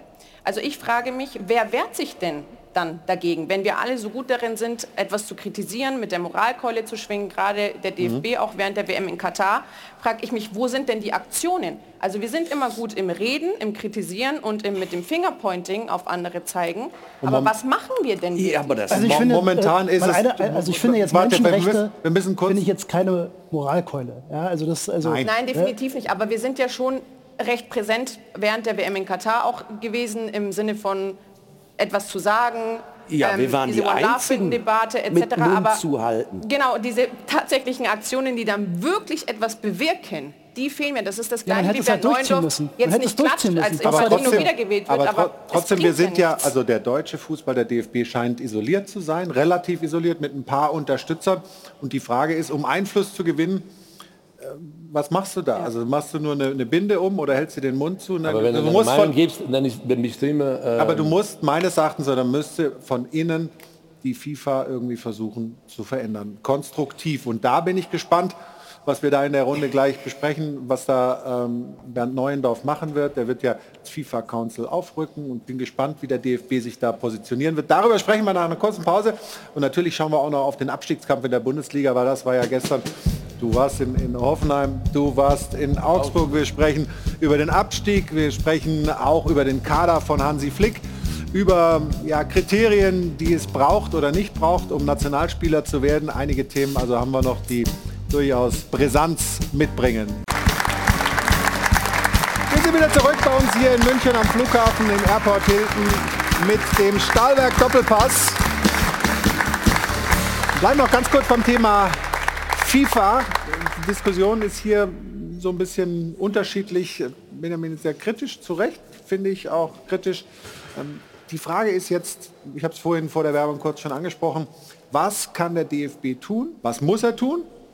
Um sozusagen die Werte, für die wir hier mehrheitlich stehen, auch in der FIFA irgendwie mehrheitsfähig zu machen. Weil viele der Verbände, sagen wir mal, aus Afrika, aus Asien und so, die haben ganz andere Themen gerade. Denen geht es darum, Kohle reinzuholen. Die sagen, was interessieren mich die ganzen Europäer mit ihren paar Problemen, sondern wir zählen jetzt mal. Jetzt geht es mal um uns. Kann man ja auch irgendwo ein bisschen Verständnis für haben. Ja, der DFB müsste letztendlich, wir haben gerade mit Jürgen darüber ge gesprochen, ähm, Allianzen finden. Ja, also, äh, und, und zwar nicht nur in Europa, sondern weltweit. Mhm. Ja? Und, und äh, ich weiß aber nicht, ob, ob äh, vielleicht arbeitet Bernd Neuendorf da schon dran. Ja? Ähm, in den letzten Monaten, ähm, ja, also es heißt ja immer von, DF von DFB-Seite, man sei äh, in Fundamentalopposition. Äh, das kann ich jetzt so ehrlich gesagt äh, nicht sehen, aber ähm, Bernd Neuendorf ist ja auch noch recht frisch, ja? aber er muss, er muss ähm, Allianzen finden. Das ist ganz wichtig, weil sonst trägt sich dieses System einfach äh, selbst und das wird halt immer so weitergehen. Aber könnte man nicht mit einer Allianz, sagen wir mal, wenn, die, wenn der europäische Fußball, wenn die UEFA sich einig wäre, das ist ja, hat ja dann schon ein gewisses Gewicht. So könnte man doch mal anfangen. Was er aber längst nicht ist. Ne? Ja. Also wir wissen, dass zum Beispiel Spanien und Portugal ja äh, jetzt ähm, sich bewerben werden für die WM 2030. Ja, die halten Mit sich da Marokko also, zusammen? Mit Marokko, die halten sich da fein, fein raus. Frankreich ist traditionell ein ganz enger Partner ähm, der FIFA. Also von daher äh, ist sel ja selbst der europäische Fußball oder die, die europäischen Verbände in keinster Weise ähm, geeint. Und die Frage ist ja auch, welche Macht hat der DFB überhaupt noch im Weltfußball? Das ist ja auch mal eine Frage. Hat er überhaupt schon mal Macht? So, ja, ja, die hatten sie schon, aber die haben sie verloren. So, und wenn du jetzt 16 Nationen dazu nimmst, also anstatt äh, 32 eben 48, heißt es doch, dass die 16, die dazukommen, immer auf der Seite der FIFA stehen werden. natürlich. Logischerweise. Aus Und- Dankbarkeit, wie auch immer. Natürlich. Und die Basis von Infantino, selbst wenn es jetzt fünf oder acht oder zehn starke Europäer gäbe, hat er komplett Afrika hinter sich, Asien, Ozeanien. Südamerika, Ozeanien, so Mittelamerika. Das heißt, wir theoretisieren auch hier wieder ein bisschen. Das ist wishful thinking. Wir würden uns gerne eine andere FIFA wünschen. Es gelingt uns aber nicht. Und Stefan hat vollkommen recht. Wir waren mal total beliebt und hatten einen weichen Faktor namens Einfluss. Genau. Und den haben wir nicht mehr. Und ich glaube, wir müssen ein bisschen zurückrudern und die moralische Latte, so schwer es fällt, ein bisschen tiefer legen. Man merkt das übrigens auch in der Weltpolitik, so hart das jetzt ist. Die Chinesen, die Inder, die Afrikaner und, und, und, die sehen selbst Aber sorry, da den russischen... Also die, die, die moralische Latte runterzuhängen, ja, also ähm, auf Menschenwerte zu verzichten? Ist, Nein. Ist, Nein, aber meinst du das? ja Also gar nicht. Sport und Politik gehört halt einfach mit, mit zusammen. Und wenn wie Brücken Katar, bauen statt einreißen wäre mein Oberthema. Und wir sind dabei, in immer mehr konfrontative Abblockhaltung zu gehen gegenüber allem, was nicht unseren moralischen Maßstäben entspricht. Und die Welt modernisiert oder entwickelt sich in einem sehr unterschiedlichen Tempo. Und ja nur weil wir meinen, wir sind an der Speerspitze der Zivilisation, heißt das noch lange nicht, dass der Rest es in den nächsten fünf oder zehn Jahren ähnlich sehen wird wie wir. Ja, Das ich weiß gar nicht, ob wir, das, ob wir das so sehen. Das ist ja immer ein, ein gern genommenes Argument, was du jetzt auch nimmst, dass, dass wir an der Speerspitze äh, stehen. Ich finde es, ich fand es völlig okay, dass Bernd Neuendorf äh, von Anfang an klar gesagt hat, der DFB steht für Werte Aber er halt und die wollen wir durchsetzen. Das war der Fehler. So und dann Und da sage ich, dann und, und dann halt kam halt sowas raus, ja. wie One Love Binde und Mund zu halten und so. Das, wie gesagt, Debakel aus meiner Sicht. Ja. Ich, ich würde auch sagen, die Werte jetzt sozusagen Das will ja keiner. schießen zu Sagt ja lassen, auch das, keiner, wäre, ne? das wäre ein Fehler, das wäre ein Fehler, aber es wird auf jeden Fall eine ganze Menge Arbeit bedürfen für den DFB, sich wieder Einfluss in der FIFA zurückzuerkämpfen und äh, den internationalen Fußball in unserem Sinne, sage ich mal im, im, im deutschen, europäischen Sinne zu entwickeln. Wir machen da einen Cut und gehen zu einem anderen Thema, aber auch mit internationalem Fußball zu tun, nämlich zur Mannschaft zum Kader von Hansi Flick. Jana, da gab es durchaus ein paar Überraschungen, die man ganz unterschiedlich sehen kann und das wollen wir gleich hier in der Sendung besprechen. Aber gib uns erstmal die Infos. Genau, die anstehenden Länderspiele also gegen Peru und gegen Belgien und wir wissen jetzt auch, mit welcher Mannschaft wir dort antreten werden. Flo hat gesagt, es gab Überraschungen, sowohl im positiven wie auch im negativen Sinne. Wir starten einmal mit denen, die jetzt erstmal zumindest nicht mit dabei sind. Da sind etablierte Namen mit dabei, unter anderem ein Thomas Müller, Ilkay Gündogan, Niklas Süle, Antonio Rüdiger, Rüdiger oder auch Leroy Sané. Dafür auf der anderen Seite sind Namen mit dabei, mit denen im Vorfeld vielleicht nicht unbedingt zu rechnen war, wie ein Marius Wolf, Wagnumann vom VfB Stuttgart, Mergin Berisha, Felix Metscher oder auch Kevin Schade.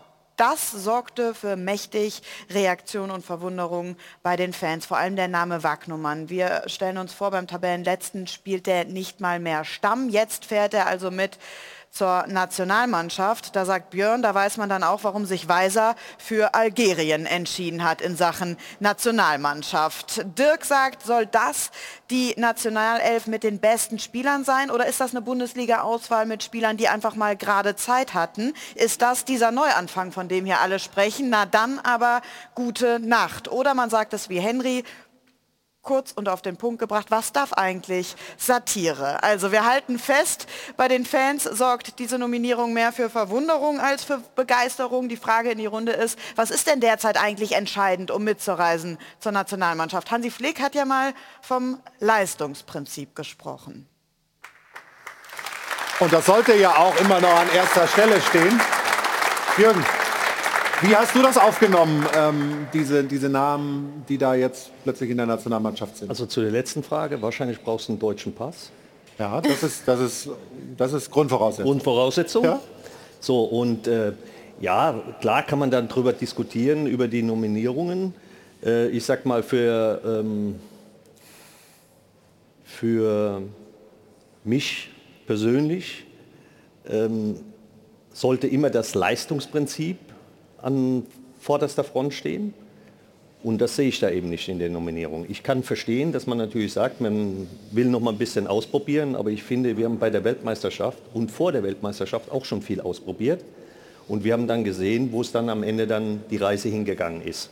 Und deshalb sollte man da ein bisschen vorsichtig sein. Und außerdem, wenn man sagt, auch ähm, habe ich nur gelesen, weiß nicht, ob das wirklich so gesagt wurde, ähm, dass man anderen Spielern Freiraum geben sollte. Die haben in ihren Vereinen, wo sie tagtäglich trainieren und tagtäglich spielen, also am Wochenende, haben sie auch keinen Freiraum. Da haben sie auch immer Gegenparts, immer andere Gegenspieler oder Mitspieler, die dann auch in die Mannschaft wollen. Also das ist für mich äh, schon ein bisschen schwierig nachvollziehbar. Nur mit dem einzigen Grund, wirklich zu sagen, diese zwei Spiele zu benutzen, um nochmal genau hinzuschauen. Vielleicht fällt der ein oder andere da auf, ja, aber ich halte das ähm, aus dem Leistungsprinzip Gedanken her für falsch. Also ich habe mal nachgeschaut. Du hast vor deinem ersten Länderspiel zwei Jahre Bundesliga äh, auf dem Buckel gehabt. Stefan hat sogar 105 Bundesligaspiele gemacht, bevor er das erste Mal in die Nationalmannschaft war. Und viele sagen jetzt, ja, Wagnermann, ja, habe ich mal gehört. Und ein talentierter äh, Außenverteidiger, aber spielt beim VfB Stuttgart nicht Stamm, weil sich äh, Bruno Labbadia Waldemar Anton äh, entschieden hat. Kann man trotzdem dann sagen, so einen hole ich dazu oder ist das für dich äh, irgendwie Also naja, um auf, seltsam? auf Wagnermann jetzt mal zu gehen, der ja überhaupt nichts für können, äh, kann. Er freut sich, mega, dass er dabei ist, ist eine Riesenmöglichkeit. Allerdings wird hier das Leistungsprinzip natürlich ausgehebelt, ist ja klar. Wir haben Ciao, der beim AC Mailand spielt, steht im Viertelfinale der Champions League, ist Stammspieler Ja. äh, und wird nicht nominiert. Der spielt U21. Genau, Nationalmannschaft, U21 und nicht für die A-Nationalmannschaft. Es hält sich bei mir so ein bisschen die Waage. Auf der einen Seite finde ich es schon gut, dass man vielleicht hier und da mal etwas versucht und dem einen oder anderen auch die Möglichkeit gibt. Das ist das eine. Die andere Seite der Medaille ist aber ganz einfach. Du willst ja die Herzen der Fußballfans wieder zurückgewinnen. Bingo, das ist das Nach Problem. einer echt verkackten WM und auch die Turniere davor, die desaströs waren. So. Und das musst du mit Leistung. Und jetzt bezweifle ich stark, dass du mit dem Kader gegen Peru und auch gegen, oder vor allen Dingen gegen Belgien, bestehen kannst, sodass du die Herzen wieder zurückgewinnst. Weil das fängt jetzt an. Ähm, und wenn Hansi Flick der Meinung ist, eben diese äh, Jungs zu nominieren, bei der WM äh, habe ich auch mit dem Kopf geschüttelt, dass du einen Klostermann nominierst, der drei Monate ohne Spielpraxis warst und er war und du nimmst ihn mit und lässt ihn auch noch spielen bei einer WM. Das steht bei mir nicht im Verhältnis. Aber muss ich das mal war dazu sagen. 2014 genauso. War Kedira verletzt, da gab es auch andere, die Ja, aber- aber nicht gespielt haben. das Ja, hat nicht- mit, man hat die das- mitgenommen, sind trotzdem Weltmeister geworden. Ja, ja. Also das ist für mich kein Argument. Ja, ja, ja, aber es hat nichts mit dem Leistungsprinzip zu tun. Ne? Es Nee, hat nichts bin mit dem. Leistungsprinzip Genau, mit dem Leistungsprinzip. Und da tue ich mich schwer mit. Da tue ich mich wirklich schwer mit. Ich finde, der einzige Name, der bei dieser Vorstellung da reingehört aufgrund von Leistung, ist Marius Wolf. Der spielt bei Dortmund überragend. Ja, Berisha auch. Berisha ist auch eine Alternative, weil wir suchen nach einem Augsburg, ja. Stürmer. Und Füllkrug, aber das war ein Hansi Flick-Thema. Ganz Deutschland fühlt das Momentum. Lücke ist da, Zahnlücke Füllkrug. Und der performt und dann sitzt er wieder auf der Bank. In den Make-or-Break-Situationen auf Mentalität zu setzen. Und die hat zum Beispiel der Marius Wolf und unsere Bahnspieler sind auch ein maximales Defizit. Neben Ja, anderen. aber vergiss, vergiss mal nicht, Nationalmannschaft ist nochmal ein anderes Thema. Nationalmannschaft hast du nochmal, ich sag mal, on top. Der spielt zwar auch Champions League, ja, aber Nationalmannschaft ist auch nochmal was anderes. Ja, wenn ja, aber ich plötzlich verstehe ihn zu testen, mal in dem Ja. Umfeld. Weil der ist von der Leistung im Moment wirklich top. Ja, ja. Marius Wolf. Ja, absolut. das ist ja Haben wir ja okay. gesagt. Ja, ist ja ja. verdient. Berisha ist auch verdient. Auch keine Frage. wir haben aber ja halt über- über- zum Beispiel nicht, verstehe ich. Nee, nee. Ja, Also und das- über, über, ne, so. über den, über den äh, sprechen wir gleich noch mal ein bisschen. Hören aber, was sein Vereinstrainer, was Bruno Labbadia zu dieser Nominierung seines ja, Ersatzmanns äh, für die rechte hintere Außenverteidigerposition beim VfB Stuttgart für die Nationalmannschaft sagt. Im Grunde brau braucht er Spielpraxis und das ist natürlich Spielpraxis immer zu erlangen äh, in, bei, einem, bei einem Verein, der gerade um Abstieg spielt. Das ist nicht immer so einfach. Ne? Da muss man sich manchmal auch für die Stabilität äh, entscheiden. Ich hoffe natürlich, dass er jetzt bei der Nationalmannschaft äh, so viel wie möglich Spielminuten bekommt, ja, weil, er- weil er die natürlich jetzt unbedingt braucht. Ist schon klar. Also das ist ja schon kurios. Das also. Aber das ist- Vereinstrainer das ist die sagt, ein Spieler Perversität, soll Spielpraxis Ei, ei, ei. bei der Nationalmannschaft Ja. sammeln, Ja, damit er vielleicht im Verein spielen kann. Das ist ja schon skurril. Also normalerweise ist es ja andersrum, sind wir uns, Ja. glaube ich, klar. Das ist auch das Ja, fehlende. Leistungsprinzip, das äh, Stefan auch angesprochen hat. Aber was man ja dazu sagen muss, zum Thema Leistungsprinzip, die deutsche Nationalmannschaft hat zuletzt keine Leistung gezeigt. Also muss man irgendetwas verändern. Man muss reagieren und Hansi Flick hat dann natürlich auch auf subjektiver Wahrnehmung für sich eine Wahl getroffen, diese Spieler zu nominieren und die auszuprobieren. Klar sind da jetzt Namen dabei. Wenn ein Spieler nicht mehr im Verein Stamm spielt, dann hat er meiner Meinung nach auch nichts bei allem Respekt für den Spieler in der Nationalmannschaft zu tun, weil wenn du es nicht schaffst, dich beim VfB Stuttgart durchzusetzen, wie willst du denn dann deinem Land bei einer möglichen Weltmeisterschaft oder Europameisterschaft oder wichtigen Spielen helfen? Also das Aber funktioniert Musen, ja dann nicht. Musen und junges Talent ähm, muss man Unterschied machen. Ein Talent ist nur, die zeigt, er ist da und man kann auf ihn rechnen. Und da muss er noch viel beweisen für uns alle. Ja. Ein, ein Spieler, die auch viel gespielt haben, die weiß man schon, wo, wo, was man davon habe. Aber man kann nicht ein, ein Talentspieler sagen, das ist ein Stammspieler und die, die wird jetzt die Mannschaft tragen. Dass man die deutsche Mannschaft wie in die belgische Mannschaft neue Spieler mal reinbringt. Ja, aber kommen da Spieler rein, die im Verein ähm, Nicht nur auf spielen, der Bank wie, sitzen? wie in Stuttgart. Das passiert, das ist sensationell, glaube ich. Das passiert nicht im Leben. Jemand, die nicht spielt bei, der- bei seinem Verein und die muss in der Nationalmannschaft mitspielen. Ich glaube, die haben viele äh, Taschengeld dabei. Aber ich, ich kann mir das nicht vorstellen, dass äh, nicht für der, der Liga nicht mitspielt. Du musst Kondition haben, du musst Ja. zeigen. Wenn ich verletzt war in 85, Holland, Belgien, wenn ich operiert worden an meinen Leisten, habe ich drei Monate nicht gespielt, der war ich noch nicht. Und da war Mexiko dann, da sagte der Trainer, wenn der Jean-Marie nicht spielt in äh, Bayern, dann äh, kann ich ihn morgen nicht mitnehmen nach, nach Mexiko. Und dann bin ich noch der beste Torwart der Welt geworden da. Also es kommt nur darauf an. Sauber. Geschickt weißt du, eingeflogen. weißt du, äh, wenn du die Unterstützung brauchst in deinem Leben, dann kriegst du sie nie. Wenn du sie nicht mehr brauchst, dann kriegst du sonst. Und das ist immer so schlimm. Auch Menschen, die in dein Gesicht immer freundlich sind und später dann mal in die Rücken eine Messer stecken. Also ich habe das allen erlebt, äh, mit solchen Leuten umzugehen und ich, ich nehme Abstand davon. So ein großes Land wie Deutschland. Gott sei Dank ist Ostdeutschland mit Westdeutschland gekommen oder war vielleicht schon früher panikieren. Also man muss ehrlich sagen, du hast auch noch Glück auch, dass du viele Spieler zusammen mit Sammer und, und, und ähm, andere Spieler, die, die in Ostdeutschland gespielt haben, die jetzt bei, bei der großen Vereinigung gut waren. Also wir, wir, wir haben das nicht. Wir müssen das tun. Wir werden junge Spieler reinbringen, aber bei uns auch die jungen Spieler, das ist das Talent, das wird sofort groß gemacht. Verdammt, wir verdienen so viel Geld. Früher mussten wir 100 Spiele oder 20 Spiele machen, vor dass sie auf uns geschaut haben, zu sagen, oh, Bayern München wollte schon mal die Farbe haben. da musst du beweisen, dass du das Nationalmannschaft machst, Liga machst, Pokal in alles und Wir dann haben ja- deine Karriere. Wir haben ja dann äh, diese zwei Länderspiele. Ähm, das zweite ist in Köln gegen Belgien, gegen deine Belgier. Ähm, wir haben jetzt einen deutschen Trainer, Domenico Tedesco. Wie ist der angekommen bisher in Belgien? Ich weiß nicht, wie, wie, wie was der ankommt, mit seinem Auto, mit Flugzeug, das weiß ich nicht. Aber ich kann mir vorstellen, er, er, er, wir haben eine sehr gute, wir haben sehr gute junge Spieler und sind Spieler, die schon ein bisschen alt geworden sind, ein paar, die aufgehört sind. Und ähm, er bringt auch neue Spieler. Er kriegt jetzt, ich hoffe, dass er das schafft. Ich, ich, äh, für mich muss er am, am, gegen Köln schon einen Punkt holen, also unentschieden spielen. Und ähm, ja, die Belgier sind auch Kritik. Ja, die waren auch nicht so gut in, in, äh, in äh, Katar. Mhm. Und ähm, jetzt muss man doch wieder zeigen, dass, äh, dass er die, die neue Wind in die, in die Mannschaft bringt. Und äh, ich weiß nicht, ob das, wenn da so viel Zeit dafür haben, um, um wie Flick gehabt haben vor der WM in äh, Katar. Ja, wie Jürgen sagt, wir haben so viel ausprobiert. Dann läuft es noch Katastrophen in, in Katar. Jetzt wieder andere Spieler. Und wenn ich dann höre, dass ein Spieler nicht spielt in seiner Mannschaft und spielt mit in der Nationalmannschaft, dann werde ich wieder 50 Jahre jünger sein, dann werde ich auch spielen. Aber Stefan, das ist ja ein Thema, die Zeit ist angesprochen worden, wir haben nur 15 Monate.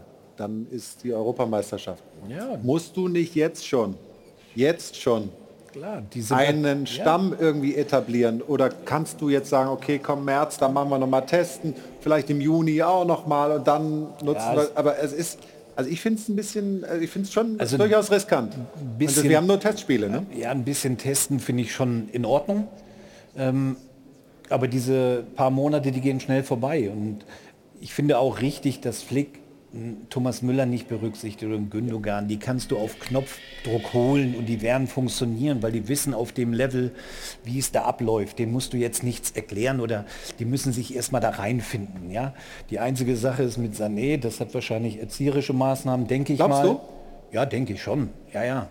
Ähm, aber das ist jetzt mal sein Problem. Ja, jetzt muss er halt im Verein alles dafür tun, wieder zurückzukommen. Ähm, aber es, der Tag fängt ja jetzt an, um die Herzen der deutschen Fußballfans zurückzugewinnen. das fängt jetzt an. Und ich bezweifle, dass eben mit dem Kader, den er da jetzt zusammengestellt, ich wünsche ihm wirklich alles Gute und auch zwei erfolgreiche Spiele, aber ich bezweifle das einfach, weil es muss ja so eine Aufbruchsstimmung mal kommen. Und die sehe ich bei auch, das fängt bei einer Nominierung an, eben nicht. Genau so. Und ich bin mir ziemlich sicher, dass ein Rudi Völler auch denkt, hey, ich soll hier das Bodenständige, wie es Jürgen auch könnte, zurückbringen in den DFB. Diese Liebe für die Nationalmannschaft neu entfachen. Und jetzt machen wir so eine Larifari-Kader-Nominierung nach dem Motto, ach ja, es sind ja nur Testspiele. Das ist Spiel 1 nach dem Vollversenker in Katar und dem Vollversenker in Russland. Und jetzt beginnen wir mit einer zusammengewürfelten Truppe. Wir müssten zeigen, hey, wir haben es verstanden.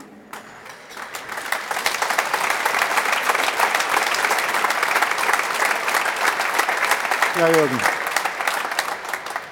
Ja, also ich, wie gesagt, ich bin da auch der Meinung, äh, eigentlich müsste man mit, dem, mit der vollen Kapelle da spielen, äh, weil es schon auch darum geht, wieder unsere Fans auch wieder mitzunehmen. Und das stelle ich mir dann natürlich dann schon schwer vor, wenn eben äh, das genutzt wird eben zum Ausprobieren. Auf der anderen Seite habe ich natürlich auch Verständnis, aber ich glaube, du kannst jetzt das eine Spiel oder, oder das zweite Spiel machen und danach muss aber mal Schluss sein, weil du wirst auch in diesem einen oder zweiten Spiel wirst du die Menschen nicht zurückholen, sondern das wird ein Prozess werden, die Menschen wieder mitzunehmen, die Fans wieder mitzunehmen. Diese Hingabe, diese Leidenschaft, das, was uns eigentlich alles ausgezeichnet hat, das ist ja schon ein Stück weit verloren gegangen. Die können super Fußball spielen. Die können, äh, äh, sag ich mal, dass du mit der Zunge schnallst. Aber so, dass du das Gefühl hast, ähm, die packen die Zuschauer, die gehen mit denen durch dick und dünn. Das wird sich erst, das muss erst wieder wachsen. Ich glaube nicht, dass das auf, Drop, auf äh, Knopfdruck geht und du sagst jetzt, zack, jetzt ist es so. Das wird nicht funktionieren. Kommt Wir werden aber mit ein bisschen Sicherheit auch Zeit mit dazu. dem Erfolg. Ne? Also ich glaube, wenn die deutsche Nationalmannschaft sich auch wieder dementsprechend präsentiert und Nee, erfolgreich sein wird, Ich glaube, dann erobert man das auch die unterschätzt du. Ich also glaube, die Einstellung ja, aber wenn du die Einstellung hast und trotzdem jetzt in der Vorrunde in der nächsten ausscheidest, glaube ich, dann hast du die Herzen auch wieder nicht gewonnen. Nee, also, doch, ich glaube schon. Wenn du, wenn, du dem, wenn du dem Menschen das Gefühl gibst, du hast alles dafür getan. Du hast richtig Gas gegeben. Und manchmal gibt es eben Schiedsrichterentscheidungen. Elfmeter, hm, raus, kannst du nichts dafür. Passiert. Aber wenn du dem Menschen das Gefühl gibst, hier, du hast die Ärmel hochgekrempelt, du hast die Hosen hochgezogen, du hast die Stutzen nach unten gemacht, du hast mal äh, die, die, so wie wir früher, die, die Stollen ein bisschen angeschleift, ja, dass es mal richtig wehtut, wenn die mal einen raufkriegt. Ja, haben wir Nee, nee, gemacht. nee, nee, nee. So, Nimm da nicht den gemacht? Stefan mit rein. Haben wir das gemacht? Ja, gefährlich. Ja, also Ja, ja. Verstehst du, was ich sagen? Du musst, du musst die Leute mitnehmen. Ja. Und ich glaube nicht, dass das jetzt in den nächsten zwei, drei Spielen so sein wird, weil da ist schon ein bisschen was zu Bruch gegangen. Aber ich glaube, wenn wir es schaffen, eben diese Mentalität, die wir hatten und diese Hingabe und diese Leidenschaft zu unserem Beruf, was, was wir alle gerne machen, ihr ja auch, als Frauen auch, habt ihr eine tolle äh, Europameisterschaft gespielt. Die waren erfolgreich. als- ja, sag ich ja. Nee, toll. Verstehst du? Also ihr habt ja die Leute mitgenommen und das hat ja was bewirkt. Und das wird bei uns nichts anderes sein. Du musst einfach das schaffen, dass die Menschen das Gefühl wir werden das bekommen, beobachten, wie- aber- wie sich die Wie Mannschaft- war das mit den Stollen? Ja, das klären wir gleich. Da Das hast doch du immer geführt. Du hast doch immer, du hast ein paar Platzwunden gehabt unten am Fuß, oder? Ja. Ich Also auch, wir werden das natürlich beobachten, wie diese beiden immer. Länderspiele laufen und ob da schon eine Entwicklung zu erkennen ist. Zumindest das, was Jürgen sich wünscht, dass die Mannschaft wirklich von der Körpersprache, vom Einsatz her irgendwie überzeugt. Ob dann alles spielerisch funktioniert, werden wir sehen. Auf jeden Fall sind also jetzt dann diese beiden Länderspiele und bei uns gibt es heute Abend um 22 Uhr bei Sport 1 das große Formel 1 Magazin, die Sky Formel 1 Highlights bei Sport 1. Und die Kollegen, die sich gleich live melden werden vom Rennen, Peter Hardenacke und Timo Glock von Sky, geben uns jetzt mal einen ersten Eindruck, was da heute beim zweiten Rennen der Saison ansteht.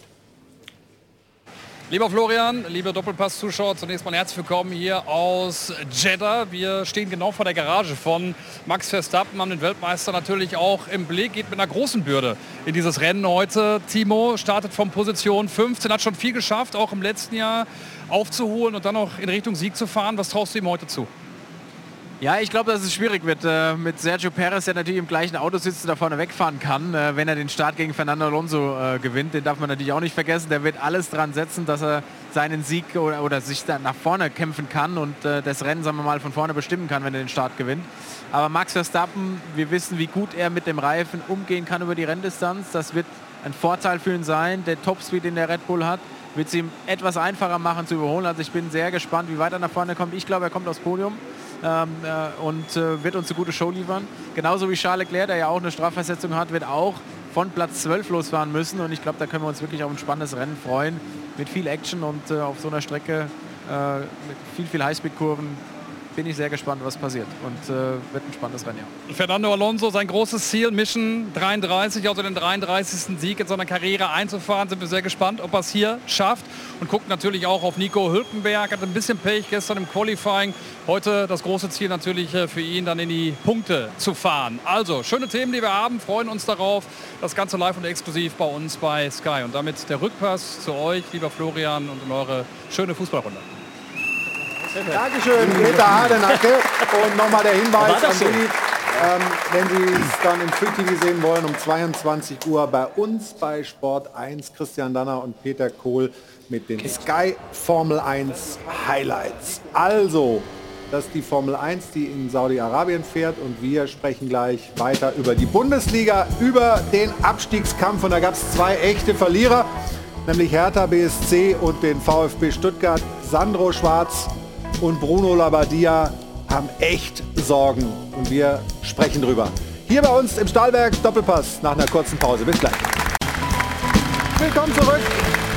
Blauer Himmel in München, hier am Flughafen im Airport Hilton und gute Stimmung bei uns hier im Stahlwerk Doppelpass. Ich habe Ihnen gesagt, wir wollen auf den Abstiegskampf gucken. Zwei große Verlierer, die Hertha und der VfB, aber der Reihe nach. Sebastian Bernsdorf.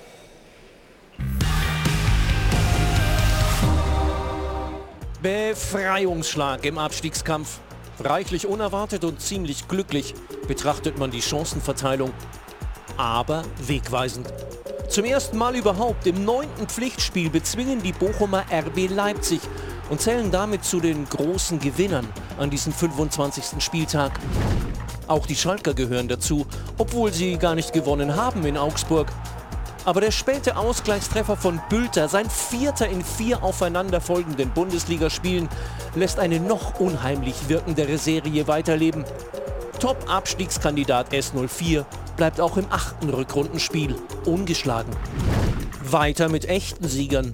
Die Hoffenheimer feiern ihre Wiederauferstehung. Nach sieben Niederlagen in Folge durchgereicht bis auf den letzten Tabellenplatz, schafft Trainer Matarazzo mit der TSG die ersehnte Trendwende und lässt vorerst die bösen Gerüchte über seine berufliche Zukunft verstummen.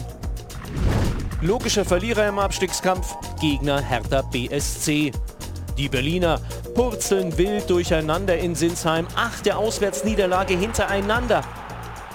Ruhig Blut scheint Trainer Schwarz zu signalisieren. Aber nach zuletzt viel Auf und Ab nähert sich seine Mannschaft wieder bedrohlich den Abstiegsrängen. Alles immer noch besser als die Bilanz von Bruno Labbadia. Nur ein Sieg in zehn Partien unter dem neuen VfB-Coach. Nach der Heimniederlage gegen Wolfsburg finden sich die Stuttgarter erstmals ganz am Tabellenende wieder und fragen sich natürlich, war die Verpflichtung von Labbadia ein Fehler? Stefan, die Bilanz von Bruno ist nicht gut. Einmal gewonnen, dreimal unentschieden, sechs Punkte bisher geholt. Also war es ein Fehler, ihn zu holen, ihm diese Rettungsmission zu geben in Stuttgart? Ich habe ja vor zwei Monaten gesagt, dass ich davon überzeugt bin, dass er es schafft mit VfB Stuttgart. Und ich werde jetzt nichts anderes sagen. Ja, ich stehe da nach wie vor zu. Ich fand beeindruckend gestern eigentlich das Interview nach dem Spiel von Bruno Labbadia, also nicht bezogen auf Wagnumann, dass er jetzt Ja. Spielpraxis bekommt, ähm, sondern er hat gesagt, ich bin hier der richtige Mann. Und das glaube ich ihm und das nehme ich ihn auch ab. Also ich glaube eher, dass die Gefahr extrem groß ist mittlerweile bei Hertha. Ähm, ich habe das Spiel auch verfolgt. Ich weiß nicht, du warst, glaube ich, nee, du warst bei Hoffenheim gegen ja, Hertha, ne?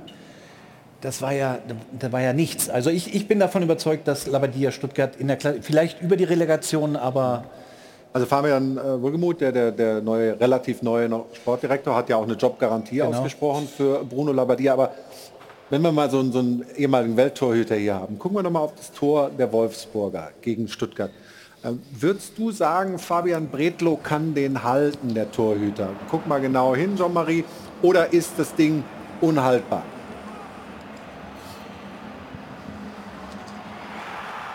Was meinst du? Das ist ein normales Tor, hè? kann passieren. Es kommt darauf an, äh, ja.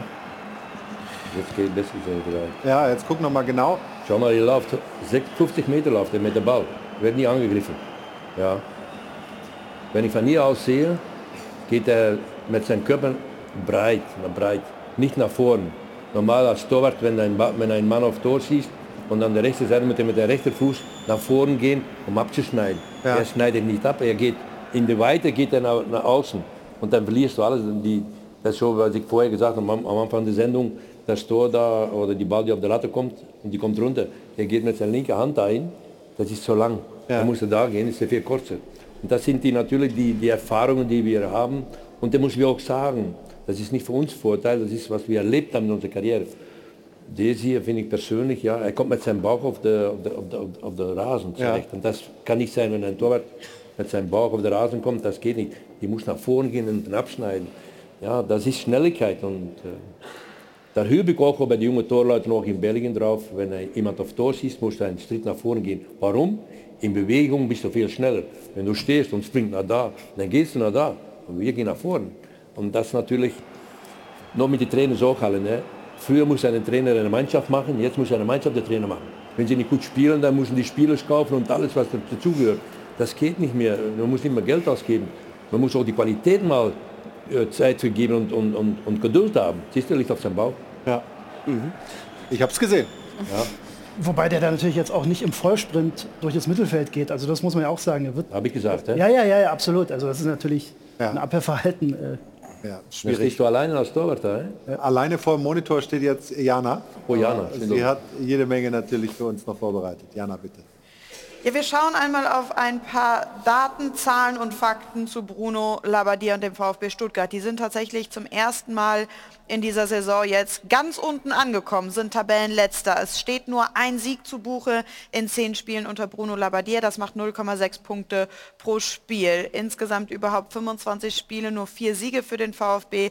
Weniger waren es zu diesem Zeitpunkt der Saison noch nie. Das heißt, die Stuttgarter sind derzeit wirklich historisch schlecht. Entsprechend auch das Feedback im Netz. Lena sagt, Bruno Labbadia möchte aus Stuttgart abgeholt werden. Er hat sich seit dem 5. Dezember 2022 in Stuttgart verlaufen und findet nicht mehr heraus. Aber auch die Art und Weise, wie er spielt, ähm, wird hier und da kritisiert. Er hat mit seinem System den letzten Rest an Spielfluss und Kreativität abgetötet. Also harsche Worte an der Stelle, aber auch beim Blick auf die Labadia-Tabelle muss man sagen, nicht ganz zu Unrecht, denn hier ist Stuttgart tatsächlich vorletzter. Nur die TSG Hoffenheim ist noch schlechter in der Zeit, seitdem Labadia in Stuttgart im Amt ist. Und entsprechend an der Stelle die Frage, wo bleibt der denn, der Labadia-Effekt? Kommt er noch?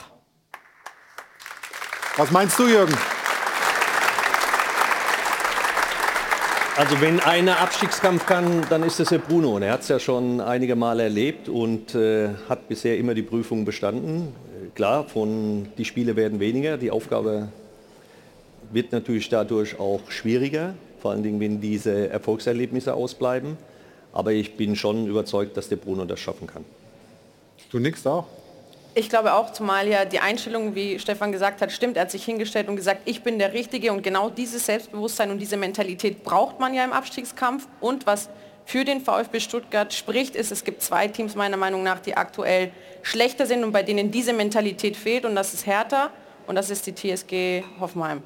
Wobei die TSG hat gestern, du warst da. Ja, ich war da, ich habe das Spiel gesehen. Also Hertha BSC Berlin hat mich wirklich enttäuscht. Also das, das, das, Ergebnis war gar nicht das Entscheidende, sondern das war einfach die Körpersprache. Ich saß ziemlich, sag ich mal, nah, nah, am, nah am Spielfeld dran.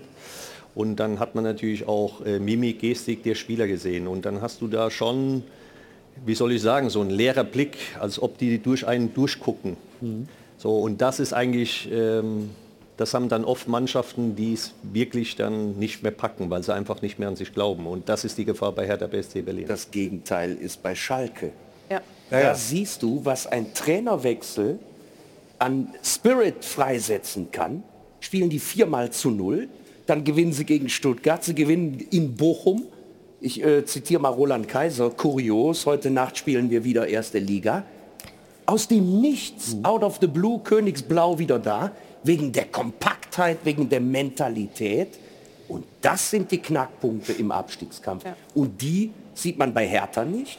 Die haben auswärts nur vier Punkte geholt und Stuttgart aus zehn Spielen einen Sieg, drei Unentschieden. Die Kaderzusammenstellung ist übrigens so ähnlich, wie wir eben beim DFB besprochen haben. Auch Stuttgart ist so eine zusammengewürfelte Mannschaft aus Talenten und Leihspielern. Dafür kann jetzt Bruno Labbadia nichts. Das ist die Genese beim VfB, Import-Export. Hm. Ganz dünnes Eis. Wir machen noch mal eine kurze Unterbrechung. Liebe Zuschauerinnen, liebe Zuschauer, sind gleich wieder zurück, sprechen weiter über den Abstiegskampf, über die Hertha. Jürgen hat ja schon ein bisschen was gesagt. Da gab es auch so ein paar Szenen.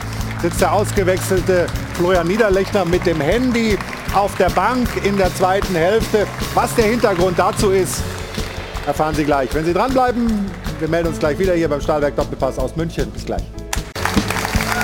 Nochmal schnell zurück hier nach München ins Airport Hilton.